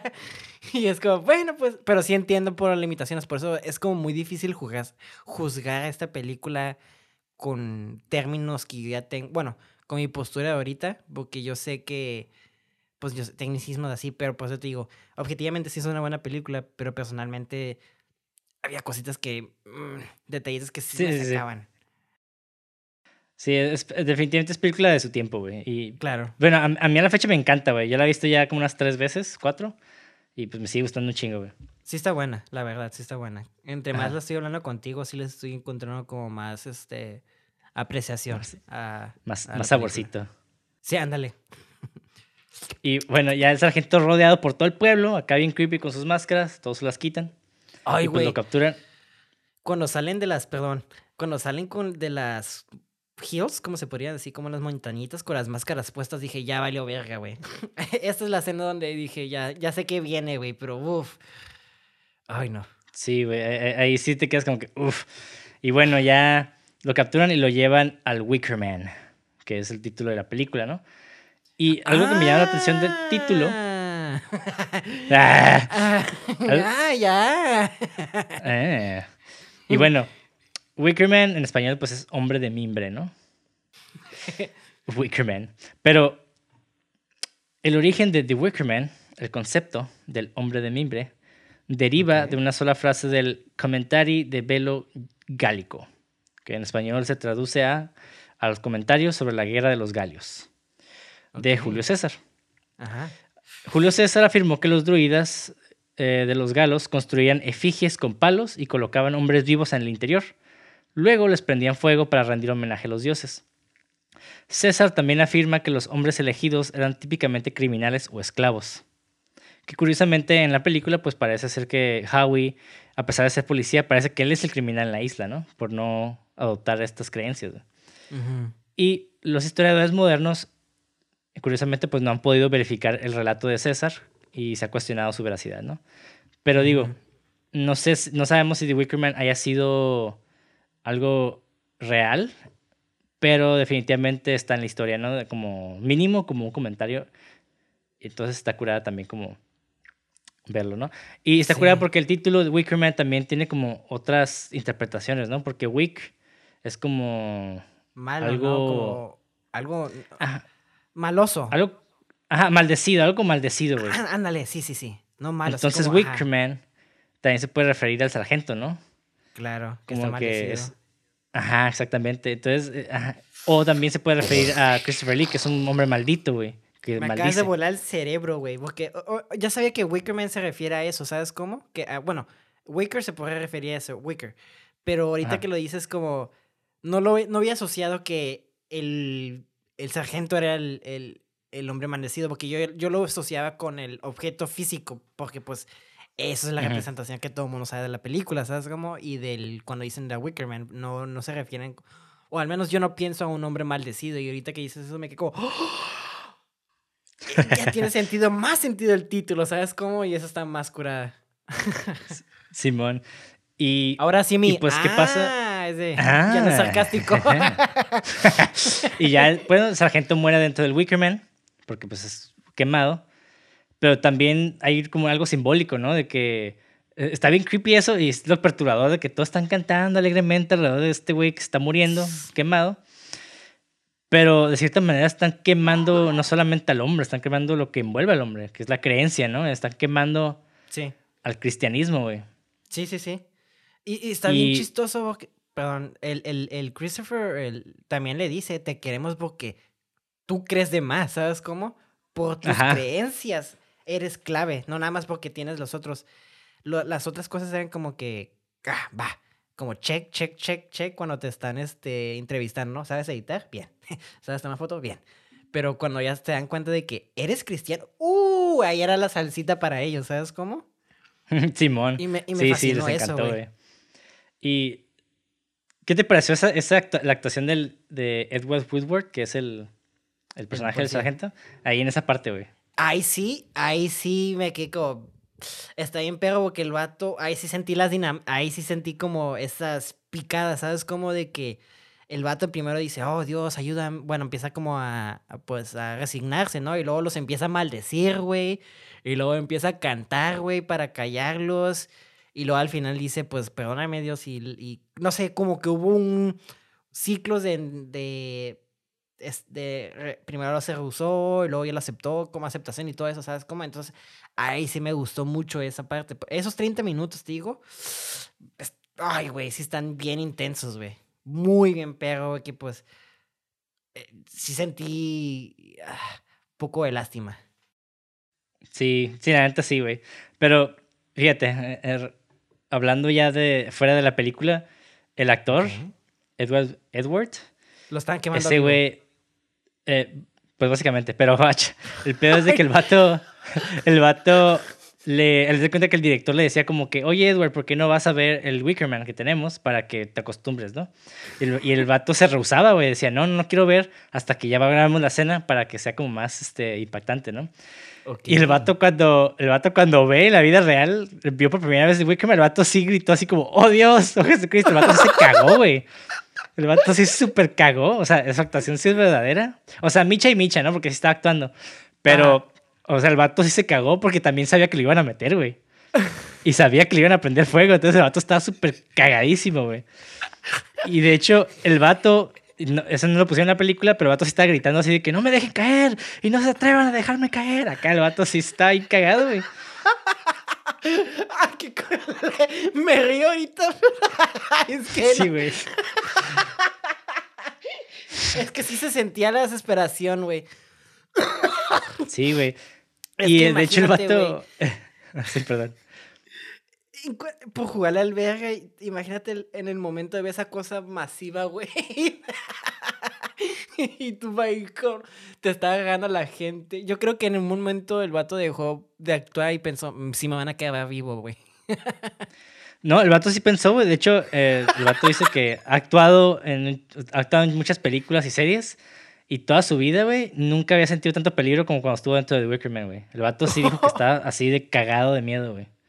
Corazón, sí sentí él, porque te digo, nunca sentí como esa conexión con el personaje, pero en el momento donde ya lo vi encerrado, el vato sí estaba, sí lo vi paniqueado, entonces cincuenta cincuenta, wow, ok, wow. Sí, y bueno, hay un chingo de cosas que hablar de esta movie en, en forma técnica, ajá, pero digo, lo va a hablar como de una manera como muy, muy burda, ajá. Eh, por ejemplo, la cinematografía.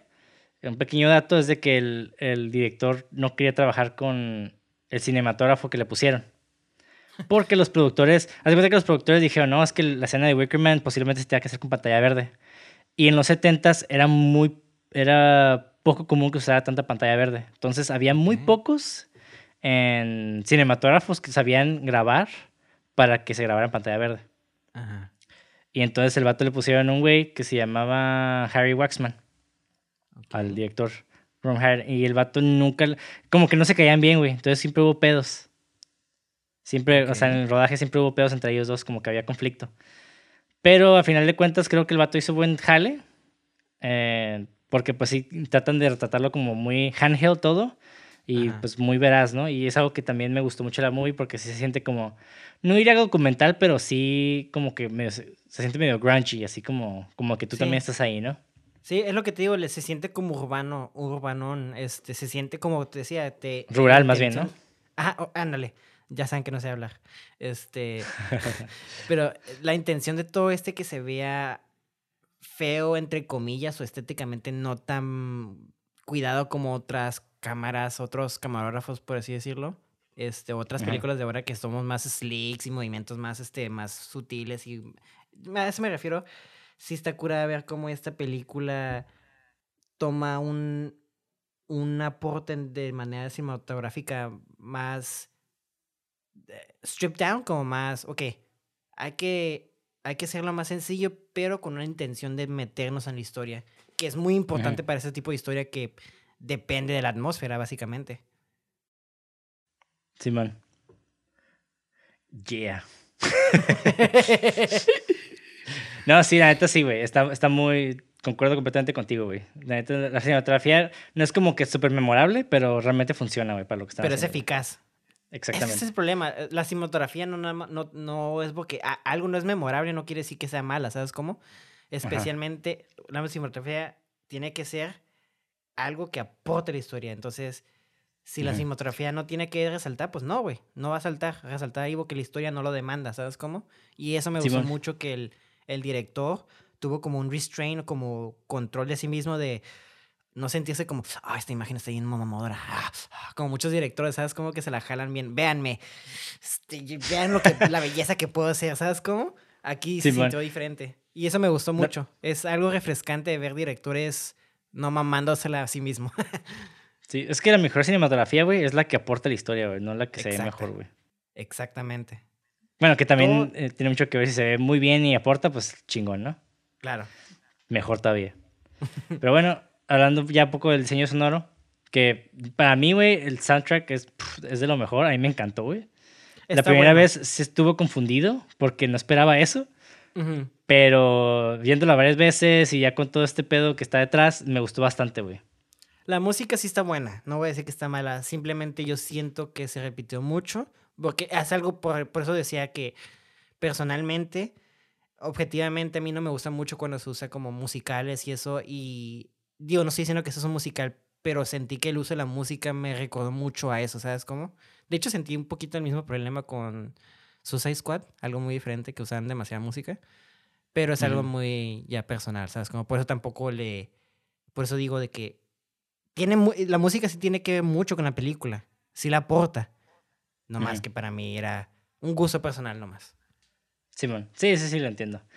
Y bueno, ya en pequeños fun facts de la música es de que se grabó antes de que se realizara el rodaje. Okay. Y el director musical, Gary Carpenter, se, perdón, según, según el director, de, director musical, Gary Carpenter, decía que British Lion, que es como la productora que estaba haciendo esto, quería uh-huh. que esta película se hiciera de forma rápida y económica, con estudiantes tocando la música para ahorrar dinero, ¿no?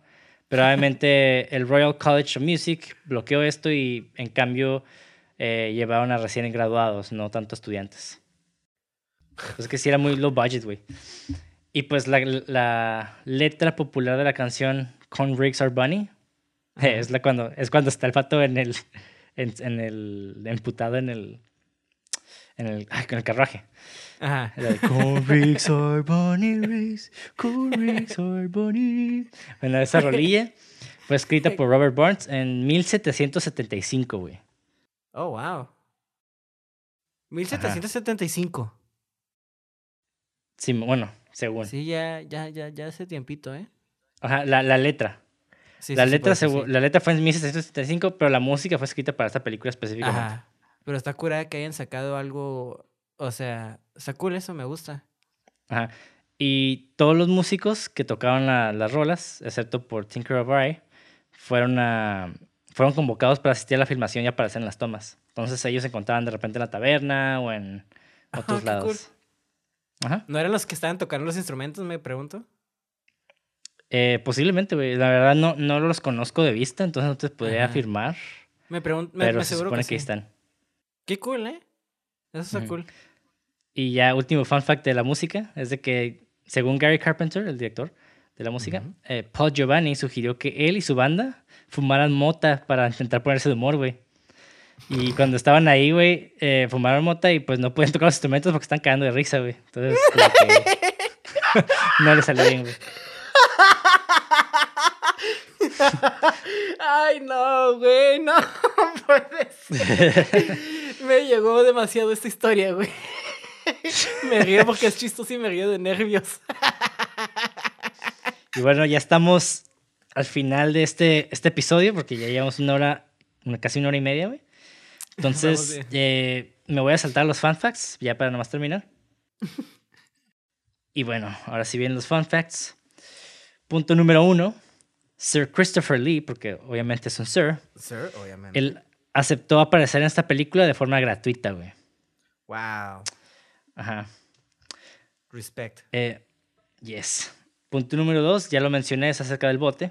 El bote de remos El Mal de Ojo, que lleva el sargento Howie. Eh, no fue construido para esta película, de hecho perteneció a un residente de Pluckton. Y al verlo, los productores decidieron que encajaría con la película. Y pues eh, la barca sobrevivió hasta el dos mil cuatro, güey, cuando fue destruido oh, wow. por una tormenta. Entonces, oh. pues duró bastante tiempo esa barquita, güey. Güey, qué raro que no la hayan como eh, llevado y hecho como un museo de cine o algo así, güey. Sí, güey. Porque esa película, pues sí, es un clásico, ya.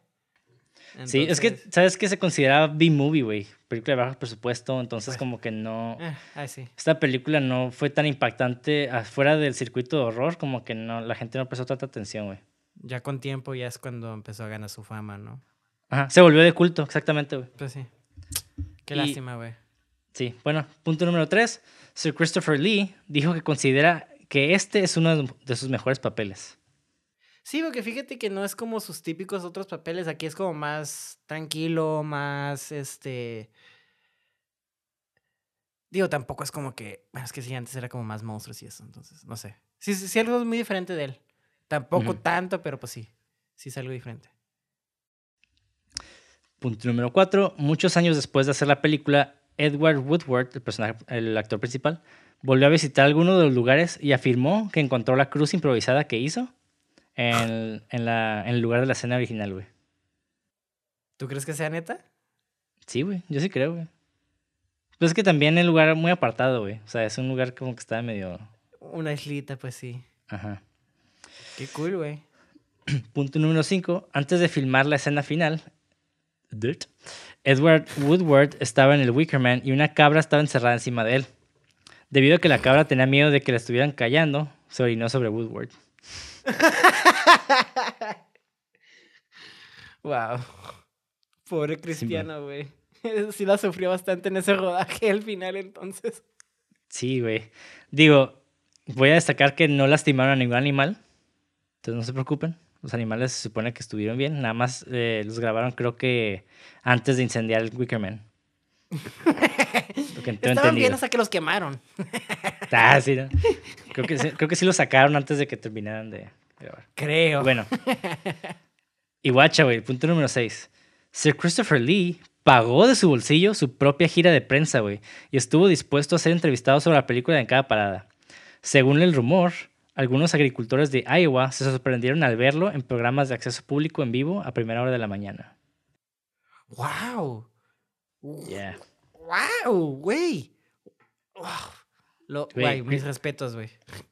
Christopher Lee es un amor, güey. Ese güey es una persona súper humilde, güey. Y pues sin, sin contar que el vato fue a la guerra, güey, y vio cómo mataban a gente, güey. Sí, sí, eh, sí, cierto, güey, no me acordaba de eso. No sabía que era humilde, güey. No sab... Eso no sabía porque no lo conozco mucho, pero sí sabía que, si no me equivoco, en la primera, ¿no? Simón. Güey, qué loco, güey, wow, mi respeto. No, no sé si en la primera, no me acuerdo si en la primera, la neta. Pero, de hecho, otro fun fact que no tiene nada que ver con la película es que creo que cuando estaban grabando en El Señor de los Anillos, una, un apuñalamiento... No sé si fue en El Señor de los Anillos, güey. Creo que sí, ya sé cuál vas a decir, creo. Sí, de que el vato, cuando hicieron el sonido del, del, del stabbing, del apuñalamiento, el vato dice que así no se oía, güey. Que dice, no, así no se oye cuando apuñalas a alguien. Acá como bien vergas, güey. Sí, güey. Es como un grito más... O algo así, ¿sabes? Como, no me acuerdo cómo lo describe, pero sí lo... Y el Peter Jackson se queda como, what the fuck. Sí, güey. Sí, es cuando lo matan a Siren. Sí, ya, ya, ya, sí, ya, ya, está, ya, ya, ya, ya. Pero, qué loco. Punto número, punto número siete. El Wicker Man real se construyó y luego se quemó en Burrowhead, Escocia. Los tocones, que son como los, los pilares de, de madera, permanecieron en el lugar del rodaje durante tres décadas y se convirtieron en un hito para los fanáticos de esta película, que se indignaron cuando los, los pilares fueron cortados y robados a finales del dos mil seis por alguien en un vehículo de cuatro ruedas. Entonces... ¡Wow! ¡Qué cool, güey! Pinche raza, güey. Siempre lo tiene que arruinar, güey. Güey, qué loco que haya durado treinta eh, años. Dijiste tres décadas, ¿no? treinta. Sí, güey. Duró un chingo. treinta, eh, esas patitas, bueno, como se llame. Y qué huevones de los productores dejarlo ahí nomás, güey. Hay que resaltar eso, güey. No, qué hijos de su chingada madre. No, fue huevonada, güey. O sea, está curada para los fans. También, también. Pero wey. ya, ya sí, me imagino sí. El productor. ¿Eh, recogemos eso? Nah, güey, qué puta hueva, güey. Vamos a gastar dinero. Sí, pero... Bueno, siguiente punto. Ross Stewart, el músico, intentó bloquear el lanzamiento cuando se enteró de que su entonces novia, Britt Ekland, la morra que sale desnuda, pues aparece desnuda en la película. Entonces, el vato que no quería que nadie la viera desnuda, güey. Ross Stewart es el... ¿Qué dices? Es un cantante. Sí, sí, yo lo músico. Conozco, me gusta. Young Turks, come on tonight. Sí, bueno. Sí, me gusta mucho. Soy fan de ese güey. No sabía que eran novios, qué cool. Sí, güey. Y punto número nueve. Durante sus escenas finales dentro del Hombre de Mimbre, Edward Woodward estaba leyendo sus líneas de tarjetas gigantes colocadas alrededor de los acantilados. Wow. Sí, bueno. Punto número diez. El discurso de Lord Summer Isle, que comienza con creo que podría convertir y vivir con animales, se basó en un poema de Walt, Walt Whitman. Mm, cool. Eso está cool. Walter, Walter White. Jeje. Eh. Ah, aparte de hacer cocaína, no, meth, hacía poesía. Ajá, chiste. Gente que vio Breaking Bad ya saben de qué estamos hablando, güey. Bien, este, bien, ¿cómo se dice? Diver, Diversilo, ¿cómo se dice? Que puedes hacer muchas uh-huh. cosas. Simón. Ajá, no sé ah, cómo se dice esa palabra. ¿Como ecléctico? Ajá, ¿qué es? Creo. Flexible, que puede ser... Ah. Anyways, ya saben el chiste, continúa. Ok. Sí, un pendejo. Bueno, entonces el, el punto es de que, digo, a, a pesar de... Perdón, punto número once, no, ya me estoy adelantando, güey. Punto número once, este, a pesar de que la película fue hecha en territorio escocés, Christopher Lee y Edward Woodward eran ingleses, Diane Clinton era australiana, eh, Ingrid Pitt era polaca y Britt Ekland era sueca. Entonces... Ah, qué cool. Entonces era no, multi... chingadera. Multicultural. Multicultural. Anal. Sí, entre, entre comillas. Ajá. Porque es pues, los alrededores, güey. Excepto Australia. Eso sí, exacto, está lejos. Y es lo mismo bueno, que Inglaterra, básicamente, ¿no? Ándale. Punto número doce. Aunque Rowan fue interpretada por Gary Cooper, eh, es su hermana gemela Jackie Cooper, cuya fotografía es entregada por el sargento Howie. Y, de hecho, durante la persecución a través de las cuevas, Jackie apareció en un par de tomas en lugar de Gary. O sea, como que... La personaje de la niña que fue, ajá, entre comillas, eh, desaparecida, eh, pues era interpretada por unas gemelas. Entonces, se cool, intercambiaban. Qué chistoso que usaron, la usaron en unas secuencias de la, de la caravana. Me preguntó, el, ¿estaría más chiquita, más chaparrita y tuvieran que usarla? Hmm. No sé. Interesting. Pero ahí está el dato. Punto número trece. Los ejecutivos de la compañía de publicidad estaban consternados por el final de la película y querían que el guionista Anthony Shaffer y el director Robin Hardy volvieran a filmar la escena, sugiriendo una lluvia repentina, tipo Deus Ex Machina, que apagaría las llamas del hombre de mimbre y salvaría la vida del sargento Howie. No, eso sería y, muy religioso, güey. Le daría sí, todo y, el favor. Sí, no, no, no. Y obviamente ellos dijeron, fuck you. No. Digo, ¿funcionaría? Si le quisieras dar como ese tema cristiano de favor, ¿sabes cómo? Pero no, Simón. no, no, está mucho mejor. Y de hecho está súper bonito la última toma cuando se quema el, el este y se cae la cabeza y sale el sol. Porque te lo deja bien ambiguo de que, ok, chance... Porque eso es algo bien vergas del final, de que te lo deja bien ambiguo, güey. De que el vato le dice, no, sí se... te van a matar a ti a la verga el siguiente año porque esta madre no va a funcionar. Se lo canta y el vato como que también se asusta, el Christopher Lord Summer, Summerfield, ¿cómo se llama? Se, se queda como que... Summer Isle. ¿Tiene razón? Ajá, Summer, uh, Summer Isle. Se queda como, güey, tal vez tiene razón, ¿no? Y luego al final se ve que se cae la este y sale el sol rojo, ¿sabes cómo? Y te quedas como, ¿salió porque ya estaba ahí o porque es el que hicieron el... el... Es como yo lo veo, ¿no? O porque sí, ajá, funcionó como el, el ritual y me quedé como... ¡Wow! Pero sí está curada. Me gustó mucho eso como al final el vato le dice, te van a matar a ti a la verga. Así como, pero la señala. Y el vato sí se asusta, se queda como... Sí, pues, sí, huevo.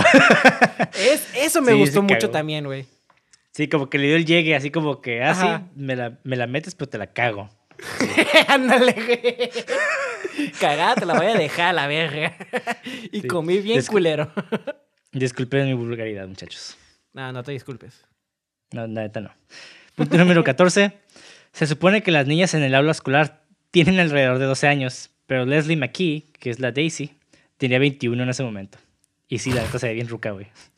Sí, güey. Es lo que decía mis pet peeves. Un vato de treinta sí, años actuando como de secundaria de Telavia. Sí, bueno. Ni que fuera, ni que fuera anime, güey. Bueno. Ándale. Punto número quince. Britt Ekland, la que interpretó a Willow, estaba embarazada de su hijo Nick Adler durante el rodaje y solo accedió a rodar su escena de desnudos de cintura para arriba. Un doble de cuerpo, Lorraine Peters, se utilizó en secreto para las tomas traseras de cuerpo completo del baile de Willow. Las escenas fueron filmadas después de que ella dejó el set. Cuando terminó el rodaje, Ekland se enfureció al saber que había sido duplicada en esos planos, pero el director Robin Hardy dijo que era Ekland que no quería que se filmara su trasero ya que no le gustaba.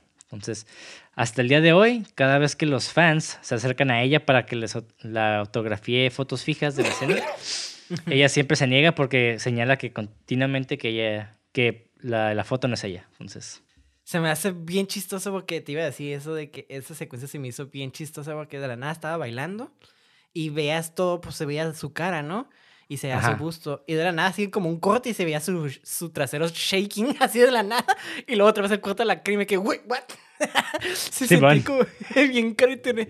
Como que intencional el director dijo, oye, esto se ve chido. Y nomás como que, no sé, se me hizo bien bizarro, se me hizo bien chistoso, como que bailaba así como bien de la nada y de la nada salía como el twerking. Y luego otra vez, sí, no sé, se me hizo bien raro eso, güey. Qué cura que hayas tenido un fan fact de eso. A huevo, güey. Siempre, siempre buscando los mejores fan facts, güey. Fan facts de nalguitas, güey. Punto número dieciséis. La película favorita de Christopher Lee, según él. Nah, pues de él, perdón. No me sorprende. No. No, es que el vato, de todas las que ha hecho, esa es su favorita. Y bueno. Punto número diecisiete. El relanzamiento en Estados Unidos estaba programado para noviembre de mil novecientos setenta y ocho. O sea, cinco años después de setenta y tres, obviamente. Okay. Pero después de una tragedia de la vida real que involucró a un culto con un líder carismático y siniestro en un lugar remoto, se retrasó hasta enero. Entonces, mm. se hizo hasta mil novecientos setenta y nueve en Estados Unidos. Bueno, más uh-huh. bien se, se distribuyó. ¿Y qué fue este culto? Pues fue Jonestown. Ok. Estaba pensando, pero eso fue en el ochenta, si no me equivoco. Estaba Marilyn Manson, estaba pensando... Eh, no, Charles sí. Manson. Pero Charles no, Manson, perdón. Eh, ajá. Ah, sí, Jonestown, lo de Jonestown sí, sí. fue en el setenta y ocho, que sí, fue sí. por esta razón que ya me gustó este suicidio colectivo, entre comillas sí. suicidio, porque mucha gente los mataron. Pero bueno, el suicidio colectivo eh, de Jonestown que... Eh, suicidio que forzado, hay que decirlo, suena más bonito. Okay. cuando, cuando dicen, te voy a suicidar, eso es Jonestown. Con un juguito muy bueno, güey. Eh, con, que era, que era, no era ni Kool-Aid, ¿no? Era como un, una era marca Kool-Aid. Chafa, güey. Era, no, ah, no era bueno, Kool-Aid. O sea, era una marca Kool-Aid. Chafa. Ajá. Ay, güey. Con... esa, esa historia está bien culera, el final de esa historia nomás. Pero... sí, la verdad está bien sad, güey. Pero bueno, punto dieciocho. Lindsay Kemp, quien interpretó al padre de Britt Ekland, era solo cuatro años mayor que ella. Entonces... ok. Huh. Ok, ya está, ya estoy por terminar los, los fun facts. Ya sé que ya duramos bastante en el episodio. Nah, no hay pedo. Pero chinguesú. Pero chinguesú. Punto número diecinueve. La película de horror policial llamada, de comedia llamada Pam Pam Pam Hot Fuzz, que salió después, con oh. Edward Woodland en el reparto, incluye algunos paralelismos con la historia de The Wicker Man. Oh, okay. pa, pa, pa, pa. O sea, me acaba de, de caer hecho, el café, güey. Güey, Edward Woodward, el personaje principal de The Wicker Man, es el, es el jefe de policías en Hot Fuzz. Uh-huh, uh-huh. Ay, es, no mames. Es el, es el gordito, es el gordito pelón que, de lentes que siempre está como moviendo las pantallas. Ajá. Ajá, ese güey sí. es el Edward Woodward. ¡Qué perro, güey! Ah, oh, güey, me enamoré más de esa película ya, güey. Y de esa también. ¡Wow! ¡Wow! ¡Wow! ¡Wow! ¡Wow! Me gusta mucho saber esas cosas. ¡Qué curada, güey! Sí. Hot Fuzz es la secuela, entonces. Sí, güey. Para mí es la continuación, güey. Sí. ¿Lo puedes punto ver? Número... ya, ya. Punto número veinte. Los detectives de la policía de la ciudad de Nueva York proyectaron la película como parte de su investigación sobre los asesinatos del hijo de Sam. Esto se debió a que el asesino hizo referencia al Wicked King Wicker en una de sus cartas, lo que llevó a algunos a creer que había una conexión entre la película y los, y los asesinatos. Ugh. Ok. Yeah. Interesante. Sí, de hecho, de hecho, esto no lo mencionan en el documental de Sons of Sam, pero sí lo mencionan en el podcast de, del director. Y de hecho, quiero hacer un episodio especial, obviamente de Sons of Sam también, pero de otra película cortometraje que junto con Wicker Man se utilizó para investigar ah, estos asesinatos, que es okay. Lucifer Rising. Quiero hablar de Lucifer Rising también, eventualmente. Va, va, va, va. Me parece bien. El punto número veintiuno. Tienes? Esta película le dio el nombre a un festival de arte y música, The Wicker Man Festival, que se celebra anualmente en la zona donde se rodó la película, que esto fue en Dumfries y Caldaway, Escocia. Desde el okay. dos mil cuatro. Eso está cool. Ajá. Y al final del festival, la estructura de un hombre de mimbre gigante es quemada como un sacrificio a los dioses del festival. Sí, queman a alguien, ¿no? Pensé que uh-huh. queman a alguien el mejor directo o el que ganó. Sí. Y como último fun fact, este lo dejé al final porque se me hizo interesante, más interesante. En mil novecientos ochenta y nueve, esto que fue ya... un poquito menos de veinte años, güey.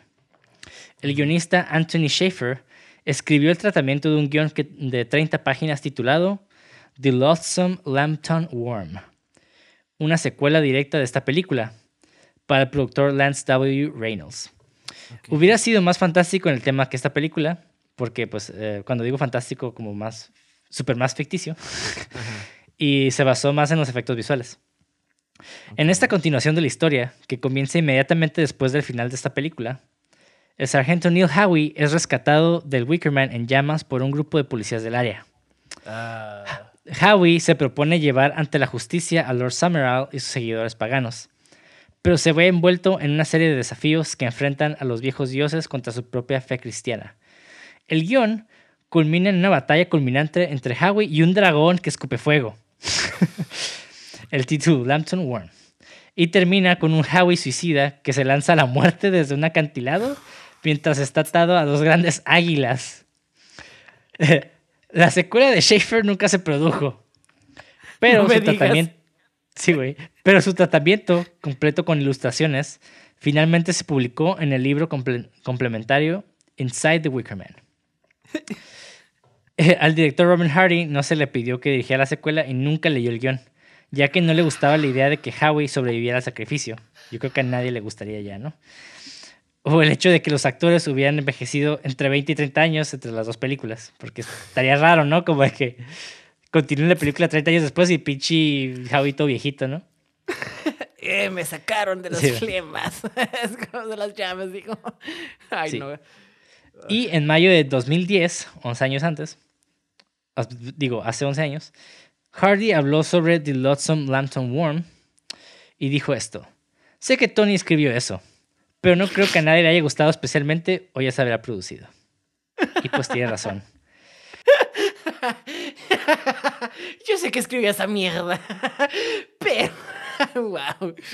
Okay. Y con eso concluimos el episodio de The Wicker Man, super película genial de mil novecientos setenta y tres, dirigida por Robin Hardy.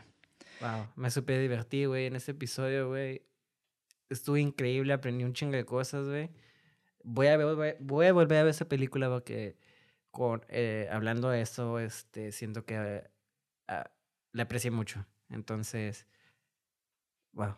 Eh, sí, güey, la neta, esta sí. película, la primera vez que la vi, igual que como tú, como que no me llegó, no me llegó tanto, ajá. pero como que la quise volver a ver porque sí, hubo algo ahí como que me, me atrajo un chingo. Uh-huh. Y la volví a ver, la volví a ver y como que le conté más cosas. Eh, ya investigando como que complementé más mis creencias acerca de la película. Y no, es súper peliculón. Y ustedes que nos están oyendo, déjenos un comentario. Eh, digan qué les pareció la película, de lo que hablamos, tal vez algo que ustedes tengan opiniones personales o algo que nos quieran corregir. Eh, adelante. Igual aquí no estamos para, para ser totalitarios, ¿no? Y decir, todo lo que decimos es la, la verdad absoluta. Yo pero sí. pues por lo general yo sí digo también, exactamente. Así que, pero igual está curada el conflicto. Ahí déjanos sus comentarios. No, no, sí, sí, claro. Entonces, ¿no bueno, te pueden encontrar? A mí me pueden encontrar en redes sociales como Monty de André. Igual mi cuenta de fotografía como Monty de Foro. Y obviamente a nosotros, el podcast, nos pueden encontrar como cine seiscientos sesenta y seis punto m p g en redes sociales. Y si los buscan en YouTube, nada más escriban Cine seiscientos sesenta y seis. ¿A ti cómo te podemos encontrar, Mauricio? A mí en Instagram como levago, guión bajo al final y doble G, si no me equivoco. Sí, no, sí, con doble G. Ok. Y ya con esto concluimos el episodio. Espero les haya gustado mucho. Continuaremos hablando de películas así. Digo, en este caso... Eh, creo que la mejor manera de abordar la, la película era hablar de la película completa. Sí, sí, sí, sí. O sea, porque la neta tiene muchas cosas que son divertidas y... No sé, creo que viéndola ya desde, desde este punto de vista como que se puede apreciar más, ¿no? Sí, bastante. Y yo la aprecié más, de hecho, este, entendiendo más, pues, eh, ciertas temáticas que tal vez no las entendí desde el comienzo o no las agarré bien, entonces... Sí, me, me, me gustó mucho lo que, lo que dijiste de, y lo que aprendí también. Entonces, este, quiero verlo otra vez, como dije, y pues a ver cómo va a cambiar mi perspectiva a través de tantas vistas, porque es una película que sí, como dije, no es para todos, yo creo, pero es una película que sí se tiene que ver varias veces para entenderla bien, bien. Sí, bueno. Bueno, con esto concluimos The Wicker Man. Vean más películas y alabado sea Felipe Negro. Adiós. Oh, Jesus Christ. Ah, sí, es cierto. ¡Oh, Jesus Christ! Me encanta. Oh, God. Sí, siempre.